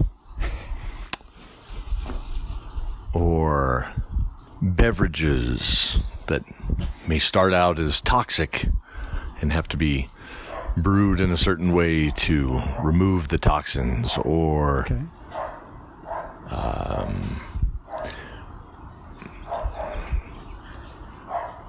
angry dogs next door barking, talking into the ether. Uh, let's see. See what else I can come up with. I'll, I'll shoot this over to you, and you let me know if I'm on the right track. Dude, okay. Okay, I, I like that. I do like the idea of a a food or a drink that is it's made in in one form or it's made of something that is very poisonous. You know, like tomatoes are related to poisonous nightshade or whatever, right? Or or like fugu, the fish that if you don't fillet it in the right way, it's highly dangerous. Mm-hmm. Yeah. Yeah. So I know what I'm going to do. I'm going to keep up with uh, developing the cuisine of this alien society. Yeah, yeah, And. I think this animal that they use to kind of grow the grubs inside their tummies, I think they think of this one animal as the kitchen. Like everything is like made within the animal. So here's my thought. Again, to someone from the outside, this would seem really gross. Yeah. But they to have it this. I really like it. They have this kind of toxic liquid, um, but they've found out that if they feed it to the animal, it has the ability to filter out the toxins. Okay, cool. That's kind of what I was thinking for mine too. so I Um, Yeah, like so I think mm, I want this animal to almost kind of look like a goat. Um, yeah, okay. But so I think they they place this bowl full of this liquid in front of the goat, and the goat laps it up. And maybe the goat has maybe like with the udders, kind of like milking a goat. You can then like filter out uh, the the milk essentially that they produce okay. is made from that thing that they drink, and now. Very strange distillation process. Right. And so now you can drink their milk and it's like totally delicious. And they're like, it's not poisonous anymore. And it's a very tasty beverage. That is really interesting. I And do- then when the goat reaches a certain age, you slice open its guts and you eat the grubs inside. I do like goat's milk quite a bit. Uh, yeah, that's that's an interesting one. Yeah, I like the idea of an animal as kind of a natural filter Yeah. for something. Um, you know, what it kind of makes me think of is if you look at like I remember seeing this in a nature documentary once where they they had a bunch of baby bears that were following around their mother and they were talking about how the way that baby bears learn what is okay to eat is obviously by watching their mother. And so if they don't have the ability to uh, you know all animals kind of have this right? So animals that are bred in captivity have to be taught by humans in the same way right? Um, having having a animal that's basically like your kind of guide that um, you know maybe maybe certain farmers or something would have a like a dog essentially like a magical dog that you would bring around your grove and the dog would kind of sniff around and sample all of the produce that you grow. Like a truffle And- pig. yeah exactly. Like they they are able to eat rotten food and in fact they even enjoy eating things that are kind of like starting to decompose or things that have like bugs in them or whatever. And they would be kind of your litmus test for when something is safe to eat or not is you'd have yeah you'd have like you know the royal taste tester or yeah or a, a truffle pig. Well, maybe this, uh, in a world where people have to rely on animals for this kind of thing, maybe they are the people left over after some sort of like toxic event. Oh yeah. And so that that way they they don't know what things are too radiated, and only these Yeah. animals can kind of sense them. And so maybe that's why the people need these animals Yeah, to okay. gather their food. There's animals that yeah that can handle the radiation that in fact maybe it even like nourishes them. Yeah. And they can eat yeah things that are irradiated. And if the you know if the if the animal eats something that's too radioactive, it glows purple for a while or something. And you're like. You yeah, we're gonna avoid those berries.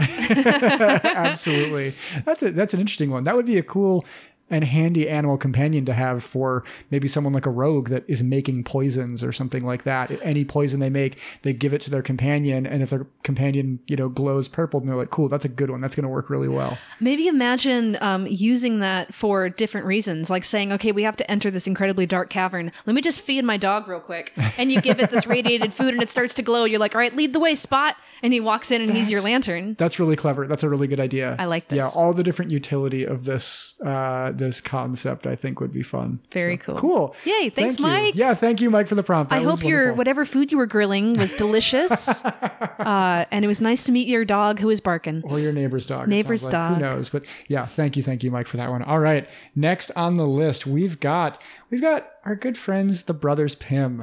Uh, Yay! yeah, we.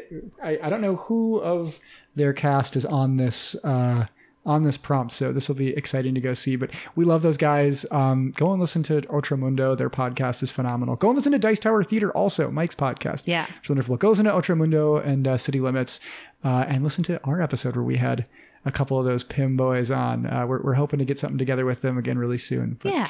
let's get their prompt here. And three, two, one. Happy hundredth episode, World Forge. World Forge. Boy, we've got two questions here uh, from the brothers Pym. Number one, Oh, you know, I like to hoard things, mostly in video games as like a healthy outlet. I start trying not to do in real life. But one thing I've thought about a lot of the time is like safety and also just encumbrance. How much gold do you think a person would want to have on them at one time? You know, gold coins. That's that's a lot of that's a lot of that's a lot of bag space. I don't, okay, I'm gonna pause it. That's a that's a very good question. Yeah. Uh, it's funny. I I think you can kind of divide D and D groups.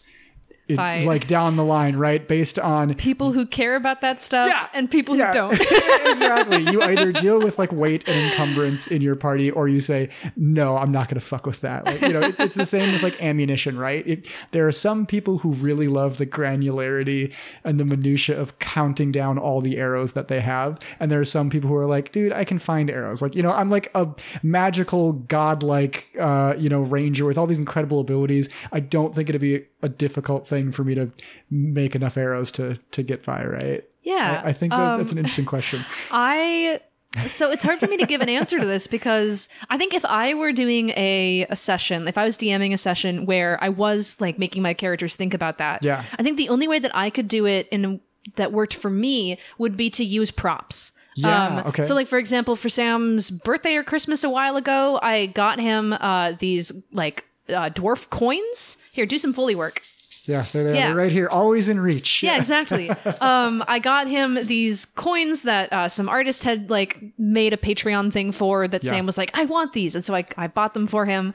Uh, and so those are kind of hefty. So I guess I would want to have props and make the characters actually physically hold them. Yeah, okay. And be like, okay, uh, maybe I would like, I don't know, fill pillowcases full of Full of pennies. something heavy and like put it on their backs. It's like, okay, you are now carrying this much, uh, and I want you to keep staying in character. Don't break character. Yeah. like you're you have all this stuff on you, or like get those um those weighted things that you tie around your ankles for uh for weight training. I've got some of those right here too in my closet, but I don't I don't think they'll be good for foley work. There. Well, no, but that would, that would be something interesting. Is I would maybe I would invent, uh, I would create like a dungeon, right, that has different physics from the outside world. Okay. And the further you go into it, they're like, okay, quick, uh, now you have to attach another one of these things to your to your wrists. Yeah. And maybe the people have to you, you make your players stand around the table, and like maybe they have to hold things over their heads. Yeah, And like make it like a physical challenge, like in Survivor. totally. I would. That's how I would have to incorporate things into this role play. I, you know, I've thought about this before um, Um, for lock picking in game to make it more interesting than just rolling a dice and saying you succeed or fail. To take like a coat hanger or something like that, something metal, a big wire, bend it into a bunch of weird, goofy shapes, and then make attach it to you know a battery and a buzzer, and make it so you have a little metal ring that you have to pass over the coat hanger, and if it ever makes contact, it buzzes. Like it'd be a really simple thing to wire up, right? Like just whenever the whenever the the metal ring touches the coat hanger, it completes the circuit and powers the buzzer. Um, to make your characters do that, but to make them do it with like wrist weights on, so Yeah. their hand, their arms are really heavy, right? I We're straying from this question a little bit. We'll we'll, we'll wrap this up by saying how many coins we think we could carry, maybe. um, the other thing that I like too is because what I was saying about the kind of uh, you know strength challenges Yeah. is maybe you're playing maybe you're like me and you're kind of a tiny lady, but you're Yeah. playing a big orc guy who's Yeah. really strong, and so he could hold more than I could. So maybe having your person do a physical strength challenge doesn't quite work as well. I'm almost thinking of in campaign they did a thing with like a tower of Jenga. So maybe Yes. you can get coins, right? Or maybe use your dice because I do this sometimes just when I'm zoning out when we're playing and you stack the dice, right? And as many dice as you can stack on top of each other, that's how much gold you're able to carry. Yeah, And if the tower falls, then you're like, oh, no, you can't. I That's- dropped some some gold. Oop, the That's as much as you came and got can. Yeah. carry with you at this time. I always forget what the name of that Jenga game is, but yeah, it's a it's like a game designed for horror based one shots where every time you make an action, you have to draw piece. a Jenga block. Yeah. Yeah. And then when the tower collapses, whoever drew that piece dies, and then everybody keeps going. So the idea is that, you know, it's a short, like, you know, couple hours, uh, unless you're somehow really, really good at Jenga. Yeah. Uh, which yeah, that's that's neat. As far as how many coins I can hold, uh I don't know.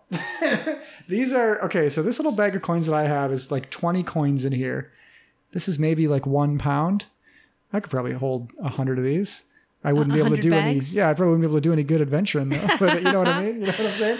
I, I always like to just give my party like a cart or a you know or a, a sledge or something that they can kind of pull that they just throw all their crap into, so they don't really have to worry about that. Unless we're going into a dungeon and pulling stuff out, you're limited. But getting back to home base or back to town or whatever, you have no limitations because you can say, oh, you just throw it in the in the back of the Conestoga. Yeah. There's a um a YouTube video that I really like. Uh, I'm not sure if I could find it again, but it's essentially um these guys enacting uh what's what's the thing with um Fallout? They're enacting Yeah. Fallout but in real life. Yeah. And one of the shots, the guy is at like a flea market and he just keeps grabbing stuff and eventually he becomes encumbered. Yeah. And you just see him kind of walking around and he's just going up to people. He's like, "Can you please take this?" And he's like, "He's just I just I don't know. I thought it was very funny Yeah. to see them acting those video game things out in real time." Yeah, you know, because the the video game logic of how that works is you go, you know, one pound over, and it's the difference between being able to sprint up a mountain without any effort at all and not being able to move, like Yeah. physically uh,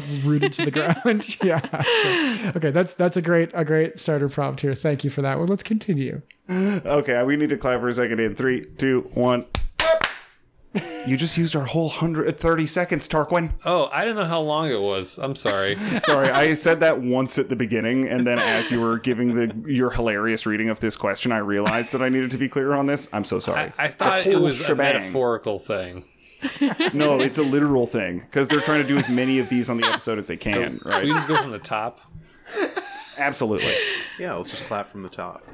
Yeah. Sorry. Sorry that I did not explain this better. No, Oh my okay. god. I love that They're they trying probably to make thought we'd edit this. Stop recording and delete. No, we're just gonna clap. No, I actually think this is hilarious. We'll just clap. Okay. It's my miscommunication skills mostly. Also, I want them to hear that whole take. Okay, Yes. so and now the three, world two, knows. one. Happy Happy 100th 100th episode. George. The brothers Pym have two questions for you tonight. Oh one, How many gold coins would you ever want to have on your person at one time? A hundred. Like that's, that's dangerous. 100 gold And coins. two, and how would you characterize your previous workplace if you had to describe it as a cursed pirate crew? Oh my god! Happy 100th birthday. Thank you guys. Oh my gosh, thank you so much. Oh, boy, I um, love that that Tarquin and Sorrowful Barks uh showed up in character for that prompt uh, from from Ultramundo. That was lovely. Thank Dude, you. um, uh, since we are supposed to be going through this quickly and we are not, uh, I will try to go through quickly. Um, the last place that I worked before my current job, um, absolute awful experience. It was just the brig. You didn't get to see any other parts of the ship, honestly. I had very mean captains, and one time, one of the captains literally said to me because I was making a lot of mistakes, and I, I kept, I was the one who was like, "Captain, can we please like have a one to one meeting? I just really want to understand everything that you expect from me and the things that you need, so I can try and." Deliver a really good raid for you. And they literally said to me, they're like, I don't have time to captain you right now. And I was like, "Hi- I'm never going to pull the ropes right if you don't tell me how to pull the ropes. Like, I'm just going to start grabbing ropes. And it was awful. It was a very bad experience. True. The, the ship capsized. I'm pretty sure. Well, I abandoned that ship, Uh, and so did many of my fellow rats. she sought an, an alternative berth, uh, I believe. and I've since met up with some of my past pirate mates, and I was like, "Yo, that captain was the worst, right?" And they're like, "Oh yeah, that place fucking blowed." Yeah, yeah. So that's my my awful pirate captain. Yeah, you know, I guess past. that- that's. I like that we're keeping with this metaphor. That's um, my previous uh, vessel. Uh, I I worked in. Well, I, I won't out the company that I work for. Actually, No, don't. Be somebody nice. maybe has this. Uh, yeah, as- yeah. Uh, but I worked for a company where basically everyone was the first mate, uh, and no one ever took any of the first mate's advice. Uh, we were constantly asked for for feedback about this kind of thing, about you know where we thought all the best booty was going to be and how we could acquire that booty. Um, and yet we kept uh, going on a course directly into the eye of the hurricane, regardless of uh, where we thought all of our doubloons actually lie. So, um, yeah, you know, I think having having a good captain who is able to listen to the feedback of their their rightfully appointed crew uh, is really really important. I was gonna say, it sounds like you had too many helmsmen and no map. exactly, yeah, uh, and possibly not even a helm. Uh, I don't know how we were steering that thing. I, Wow, everyone was just blowing into the sail. exactly, just drifting, derelict. Uh, yes. Amazing. Thank you Awesome. guys. Thank you, all of you. So great to hear from you. We love you guys. We love the show. Uh, come back on our show again real soon, right? Uh, okay, so this Is I, this our last one? I think this is our last prompt here. Let me just make sure I'm not missing anybody. It's the last one that we have time for today, at least. So Yeah. if we if we get any more in, or if we find any more, we'll revisit these certainly. This but- is really fun. So it'd be great to do more episodes like this. so this one is from our dear friend from We Speak Common, Ben, one of our oldest collaborators. Ben's been on the show a couple of times. I Good think, old Ben. I think I think two or three times we've had. Yeah, we had Ben and Joe from from We Speak Common on, and uh, Ben is doing We Speak Common on his own now. They've actually had some really interesting sort of format changes. He's he's basically running like four smaller podcasts at once. Wow. So he he has he'll do kind of in cycles. He'll have one where he's kind of telling like stories from his games, and then the next episode will be kind of their old format where they're kind of talking about like various topics in D and D, and then he's got ones where he brings on other guests to talk about their experience, like world building and stuff. And I, I'm really impressed with with what he's been doing with the format since their their kind of big change. So excited to hear what this wildcat has for us. Wildcat. Wildcat. Hello? Hello? Is this thing on? um, hi, guys. It's Ben here from We Speak Common. Long time no see. How's it going? Pretty good. Life good with Pretty you? good. Yeah. Yeah. Uh-huh. Yeah, we're great. It's nice. Yeah? Yeah. Wow. Yeah. That's actually that's actually some pretty big news. I know, right? Yeah. Shocking. I mean, it's good with me too, actually. Um, yeah, really good. Um, you want a prompt for your 100th episode? Congratulations, by the way. Thank you. Thank Uh, we speak common Phil. Very, very old. Okay, my first prompt for you is as follows. I want you to incorporate a chair. There are a couple of reasons. First of all, I'm about seven hours away from finishing campaign two of Critical Role at time of recording. Don't send me any spoilers. Don't be that guy. and incidentally, my chair just broke, and Sam made a uh, made a funny quip about it on my Instagram. so I'd like you to incorporate a chair in your next prompt. It can be as ridiculous or ordinary as you like. And here's your second prompt. Now it's up to you whether you want to incorporate this into the first prompt and put them together, or if you want to keep it separate. I want us to get meta. Somehow, you need to incorporate podcasting. Good luck. oh, oh, by the way, if you um if you want to come and listen to We Speak Common, just search We Speak Common online. Cool. See you later. Bye. Of course, you'd squeeze a cheeky plug in there, of Well, course, but he's he oh, yeah. well earned. Uh, Definitely go listen to We Speak Common. Fabulous show. Love love to hear from you, Ben. Absolutely. Uh, okay, Ben. Thank you for that lovely prompt. Thank you for the theatrics. Yeah. uh, with the, with this one, that was True interesting. performer. Um, honestly, Uh, I'm going to say the first thing that popped in my head was uh, um, the old man talking to the chair. Uh, Oh, yeah, our, Clint our Eastwood own Clint talking to chair, yeah. talking to an empty chair. Um, but I'm not going to run is- with that. That is the perfect combination of podcasting and chairs. Clint Eastwood did it first, actually. Yeah. Yeah. Go look up. It was from like the Republican National Convention. Or it was so annoying. Ago. It, was, super dumb, weird. but Uh, you know, it's it's memeable. So It's very memeable. yeah.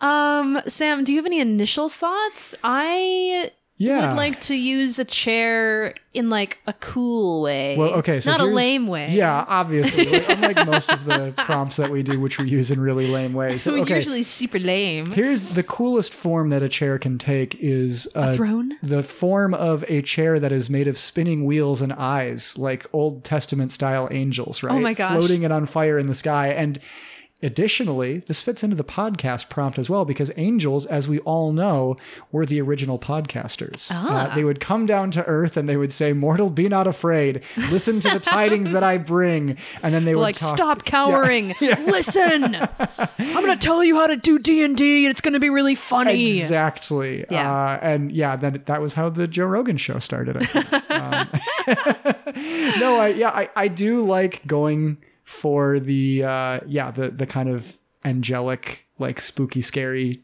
cherry uh, angel here. Cherry. Yeah. Uh, Cherry the cherry. That's your angel. um, no, it should be Claire the chair. Claire the That's- chair. That's what it should be, Nice. right? Yeah. Um, yeah, I like it. Either way, chairs all deserve names, to be honest. Um, Um, I want to do. I'm gonna go with kind of like a sci-fi thing and picture a really cool like chair in a cockpit of a neat ship. okay. Um, and I like the idea of like to get to this chair, you have to kind of like if you're a really cool guy who like is used to like running around your ship, you Yeah. like slide down a ladder and then you like drop into this chair and you lock yourself in. um, I think the chair it like kind of wraps around your arms maybe, and there's also like these kind of boots that you like kick your feet into. Okay. and it kind of does this like sync up sort of a thing. Okay. like how like that awesome scene in the beginning of uh, Pacific Rim Yeah. when they get locked into their suits and they like roll their shoulders. Yeah, and they like okay. sync with the bite. I dropped a notebook.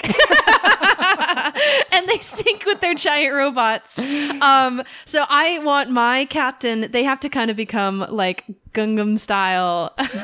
Gundam, Gundam style. style. One with their ship. So they drop into this chair and it like kind of attaches itself to them. And there's like a sinking and it's like, now fully synced, ready to kick some ass. And you're like, hell yeah, baby. And with one arm that's like the gun and the other arm is like stealing the ship itself, steering the ship. I like This is my cool chair. I like it. The I- captain's chair. I like it a lot. You know what I think of too whenever I whenever I think of luxury in sci-fi settings, I always think of of if you're out in space, like wood, right? Like everything would be made Mm-hmm. of like plastic and metal and kind of like more synthetic type materials, right? Yeah. This chair, if it's like the fanciest chair ever, it would just be made of like a chair made of pine Mm-hmm. would probably be worth more than all of King Midas's gold. You know what I mean? Dude, it's funny you say Yeah. that because actually, in my ongoing sci-fi novel, *The Nebula's Tide*, that's one thing that is uh, why my main captain, pirate captain, his ship is so fancy and luxurious. Yeah. Is because even though he's in a very advanced science fiction setting, he's modeled his ship to look on the inside kind of like an old, like wooden ship Cool. uh, with cabins and things like that. Cool. Yeah, because he's a, a big history nerd. I like that. no, that's that's really cool. Yeah, so it'd be it maybe it'd just be like a you know a fancy wooden rocking chair, or it has wooden inlays in it or something like that, so it can still function as a you know the certain components have to be made of metal and plastic or whatever to to work appropriately, but there'd be these beautiful you know wooden inset. Uh, you know, carved, uh, you know, patterns and things like that on the arms and up the back of the chair. Yeah. Cool, cool. Um. So and how then does, going. how does podcasting tie in now? Yeah. So I'm actually going to do something not attached at all to my cool sci-fi captain chair. Um, Okay. I think the idea of podcasting would almost be like a town crier, um, kind of like Yeah. that scene in uh, The Life of Brian, Yes. where it's all those prophets are just standing up on their little stages, like shouting, you know, their their thoughts about the way to be, live your best life, and trying to like sell their religion, and everyone's just kind of like, oh, that one's interesting. Yes, yes. Um, I think that would be podcasting in my fantasy setting is someone just goes up and they stand on this little stage and maybe there's like a calendar you have to like sign up to have a slot at a certain time and you're like all right everybody welcome back to uh, the corner you know where we walk every single day. Hey there's joe. He's out there trying to sell his meat. Anyway i'm here today to tell you all about my theories on that recent book that just came out uh, why fishing is cool. So i think fishing is not cool at all that book sucked. And uh, that's right tom. I hate your book. And i'm here to tell everyone why i hate it. And like that's like podcasting. It's just people get to go up and talk and like anyone that. walking by can stop and listen or they can be like boo go away Yeah, fantasy podcasting is just shouting really loud in a Yeah. group of people in a Yeah. crowded space. Yeah, that's that's my fantasy like that. podcasting You know, in some cultures, podcasting still works that way. Ooh. Oh, I I think that's that, that's a really good point. Like, I mean, bards are all basically just podcasters, right? Yeah. It's just it's podcast on demand. You know, Mhm. you get your your bard to. We talk about this a lot. How um, finding bards that aren't just singers or musicians is really interesting, right? Some bards recite poetry. Some bards, um, you know, maybe maybe like painting is kind of their way of of producing magic or, or putting magic out into the world. Um, some bards, I think, just have the power of the spoken word, and if they read the, The ingredients on the yes, the gift of gab. If they read the ingredients off the back of a box of cereal, there's magic in that. You know what I mean? Like, I I think that's a really interesting thing that maybe someone who speaks things into reality Ooh. right? Um I, I think in a meta sense that's that is a thing that happens with podcasters right? I mean people listen to podcasters opinions and then they kind of co-opt those opinions and go out into the world and and act in a way that then follows that you know? So it's sort of this form of mass suggestion a little Mhm. bit. Um that's right. We've been manipulating you all along listeners. You just never realized. Um yeah I, I think that's that would be kind of an interesting spin to put on it Yeah. um, to play your your next bard as a podcaster instead of singing a song they're just shouting all of their contrarian opinions at at everyone that they're fighting Oh my gosh. they are you would love this Sam. It's Yes. um they're just a conspiracy theorist. Yeah, yeah, exactly. And so instead of a song, they simply go up and they're like turtles should be wearing hats all the time. That's my my thing. Blah and they shout that at you and you're like, "Whoa." Absolutely. You're like, "I think dogs should vote." I had I had an idea a long time ago for a like a cleric that was a religious zealot, Zealot. and they were like a conspiracy theorist basically and my idea was that I would just come up with a bunch of little kind of like one-liner conspiracies and anytime any of those things came up in conversation I'd be like well you know that uh you know uh, apples are all actually made like the skin on apple is like leather. You can make pants out of apple leather. You know what? you know they just have all these like weird ideas for like you know I kind of want him to be like half Dale Gribble, half Alex Jones. You Oh know, my It's gosh. like sort of the, the A dangerous the- Yeah, combo. exactly. a, a true uh, match made in hell. Um, I, I thought that would have been a really interesting and terrifying character to kind of play. Cool. They should Uh, wear like a little tinfoil hat. yeah, yeah. Oh, absolutely. Everything that they wear is is studded with a rippling filigree of tinfoil. um, yeah. So okay, let's. I want to go back to my angel chair here because I can't Mhm. just, you know, exclaim a thing that exists. Claire the chair. That's my exactly Claire the chair. We need to learn a little bit more about Her. About her. Yeah. Um, so Arch- wh- what brought Claire the chair? To our plane, right? Like, is Claire on some kind of a quest? Was she cast out from heaven, or is she here to like seek the to seek out a specific mortal to give them tidings to help them on a journey or Maybe she's on a class trip. uh, she got written permission from her her angel mom and dad, and she gets to go down to Earth for a little oh bit. Oh my god, I love this. Yeah. and the only thing, it's going to be a really fun day, but she has to make sure she pays attention because she has to write a book report Yeah, when she yeah. goes back to heaven. exactly. About her trip to the land of sin. Yeah. Man, I wish I could have gone to the land of sin on a field trip. That sounds awesome. It's like, yeah, um, the mortal world is really weird. I got freaked out when I saw people sitting on things that look like me.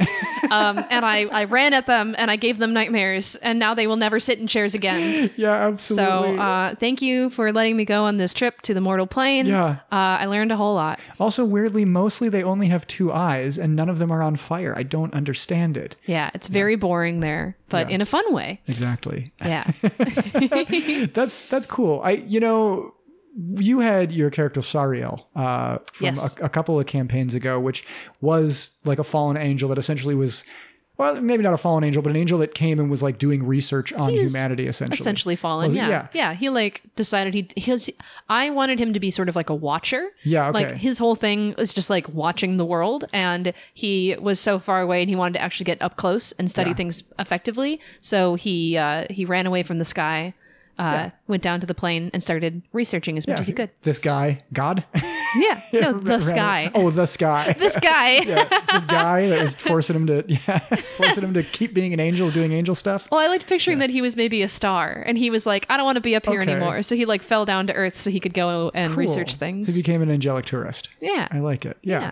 That's yeah, that's the, the class trip approach is interesting. And you know, maybe maybe Claire gets separated from her group and now has to, you know, deal with some mortals and be like, "Hey, help me find these other angels. They look a lot like me mostly." And they're like, "What? Like I've never seen anything like you before. That doesn't help us. How do we we can't help you find more of this insane thing that is making me go insane just by looking at it?" Maybe for the class trip, they all like turn themselves into birds. Oh, Um, okay. and they fly around in this kind of bird disguise. Yeah, but Claire Uh, didn't get the note, so she's still a giant flaming spinning chair covered in eyes. Well, yeah, she's a rebel. That's why she went off from the group. And she's like, this is so lame. I'm going to go explore by myself. She's I'm going to like go a- yeah, reveal myself to some mortals. Yeah. Oh, I love that. She's like a hot topic angel. Oh, totally. She has like her hair combed over one- like one of her yeah, eyes. what- every single eye. has some hair brushed over it. oh my god. I love that. so cool. Emo angel here. So good. Okay. Claire, what a rebel. Claire, I love it. Um, well, I think Claire the chair is in a good spot here. Yep. Uh, as are all of our creations. All of our creations. Man, Sam, look at the timeline. Tell me how long we've been doing this. We're actually only at about two hours, so this hasn't even beaten our longest episode. Nope, uh, but yet. I'm it- kind of surprised. It is long enough. I think 50 was like two hours and 45 minutes. So Damn. Uh, let's go ahead and yeah, call call this one quits here. Thank you, thank you, thank you again, listeners. Thank you, everybody Uh, who wrote in. Thank you, everyone who listens uh, to our, our ramblings and find us funny and uh, inspiring. You inspire us. Yes, you really Um, do. Genuinely, like yes. unironically, we are inspired by you guys. Very much so. Yeah. I, I joked with Sam at the beginning of the episode that we should end with a uh, off the cuff toast. Yeah. Uh, so shall we? yeah, let's Yeah. let's. let's All right, Should we do um, like you do every you and I each do every other word or something? Oh, that'll be messy. No. Let uh, we'll each do a little inspiring thing, pass it off, and so raise your. We have our water bottles in our hands. I ran out Uh, of beer long ago. So. uh, this is to you, listeners. To Uh, you. To the once commuters who listen to us in the mornings as you drove into work. to the people who are at a doctor's office and you are you need something to not listen to that crying baby sitting next to you. Uh, to the road trippers. To the insomniacs who have nothing to do except listen to us late at night uh, to chase away the nightmares. Uh, wrong choice. Our, our podcast is full of nightmares. Exactly. But you know what? Our hearts are full of dreams. Oh my gosh. And those dreams come from you, knowing that you listen to us and you enjoy us. So this is to you. to you, you guys. Yeah, I, yeah, I will add that you know our our show is built around the idea that we create monsters and ruins and villains and heroes, but I think that listeners and, and esteemed guests and friends, you are the true heroes. So true. So true. You are the stuff our dreams are made of. Absolutely. Uh, thank you so much. Thank you very much. My arm is getting tired, so let's clink our water bottles together. Ah, there we go. we touched the tips. Uh, yes, listeners, that that concludes our 100th episode. Thank you for sending in all of your prompts. Uh, thank you for your continued listenership and support. If you want to continue to support us and, you know, do anything to, to kind of help get our show out there in front of new listeners, that's always, always appreciated. So consider sharing it with a friend or leaving us a nice five star review and a little comment on Apple Podcasts. And if you have any feedback, any thoughts about this episode or any future episodes, or you have a prompt that you want to send us for, you know, maybe we'll do another compilation episode like this every Well, once in a while. I was gonna say Um, you don't even you don't even need to wait for a big episode like this. If you want to send us in a clip or a picture of a snail in a top hat, do it any day of the week. We will gladly respond. Absolutely. So if you do want to send that stuff to us, uh, Piper, where can our listeners go to do so? Well, you can send long and complicated things uh, to worldforgepod at gmail.com. and short, funny quips and GIFs, you can send it to uh, us on Twitter at worldforgepod. Absolutely. Yeah. Uh, yeah. You know, our, our rec room and our thank tank and, and all that stuff is kind of wrapped up in this whole episode. I mean, really go and support all of the incredible podcasters and content creators that, you know, that have been on our show, that have sent in prompts this episode or have just helped us in the past to kind of build bigger and better. We, we really, really appreciate all of our amazing collaborators as well as our listeners. So uh, go and check out, you know, on this episode, we had Ben from We Speak Common. We had the brothers Pym. Uh, they've got Otromundo is their current show they've got going on right now. We've got uh, Mike from Dice Tower Theater. We've got Alex, who does all kinds of streams under Alex Bomb on, on Twitch. Uh, Kara, who's an amazing artist on Twitter. the incredible artist Kara on, on Twitter. Uh, we've got Jared from Monsters and Multiclass. We've got Vale, who's got a hilarious Twitter, Holy Cannoli. Uh, we, we've got so many people that are out there that have supported us. Ed, um, Our friend Agnes, uh, our- Angus. our, friend Angus, yes, uh, everybody. I, there's so many more. This is like my Oscars acceptance speech. I'm, Dun, dun, dun, Yeah. na, na, na, na, na. they're playing me off now, it sounds like. So uh, let's go ahead and just leave it there. Thank you again, one final time, listeners. We love you all, and goodbye. Yeah, smell you later. I've got a hun no fifty chocolate dinosaurs to go eat. Yeah. Peace. Bye.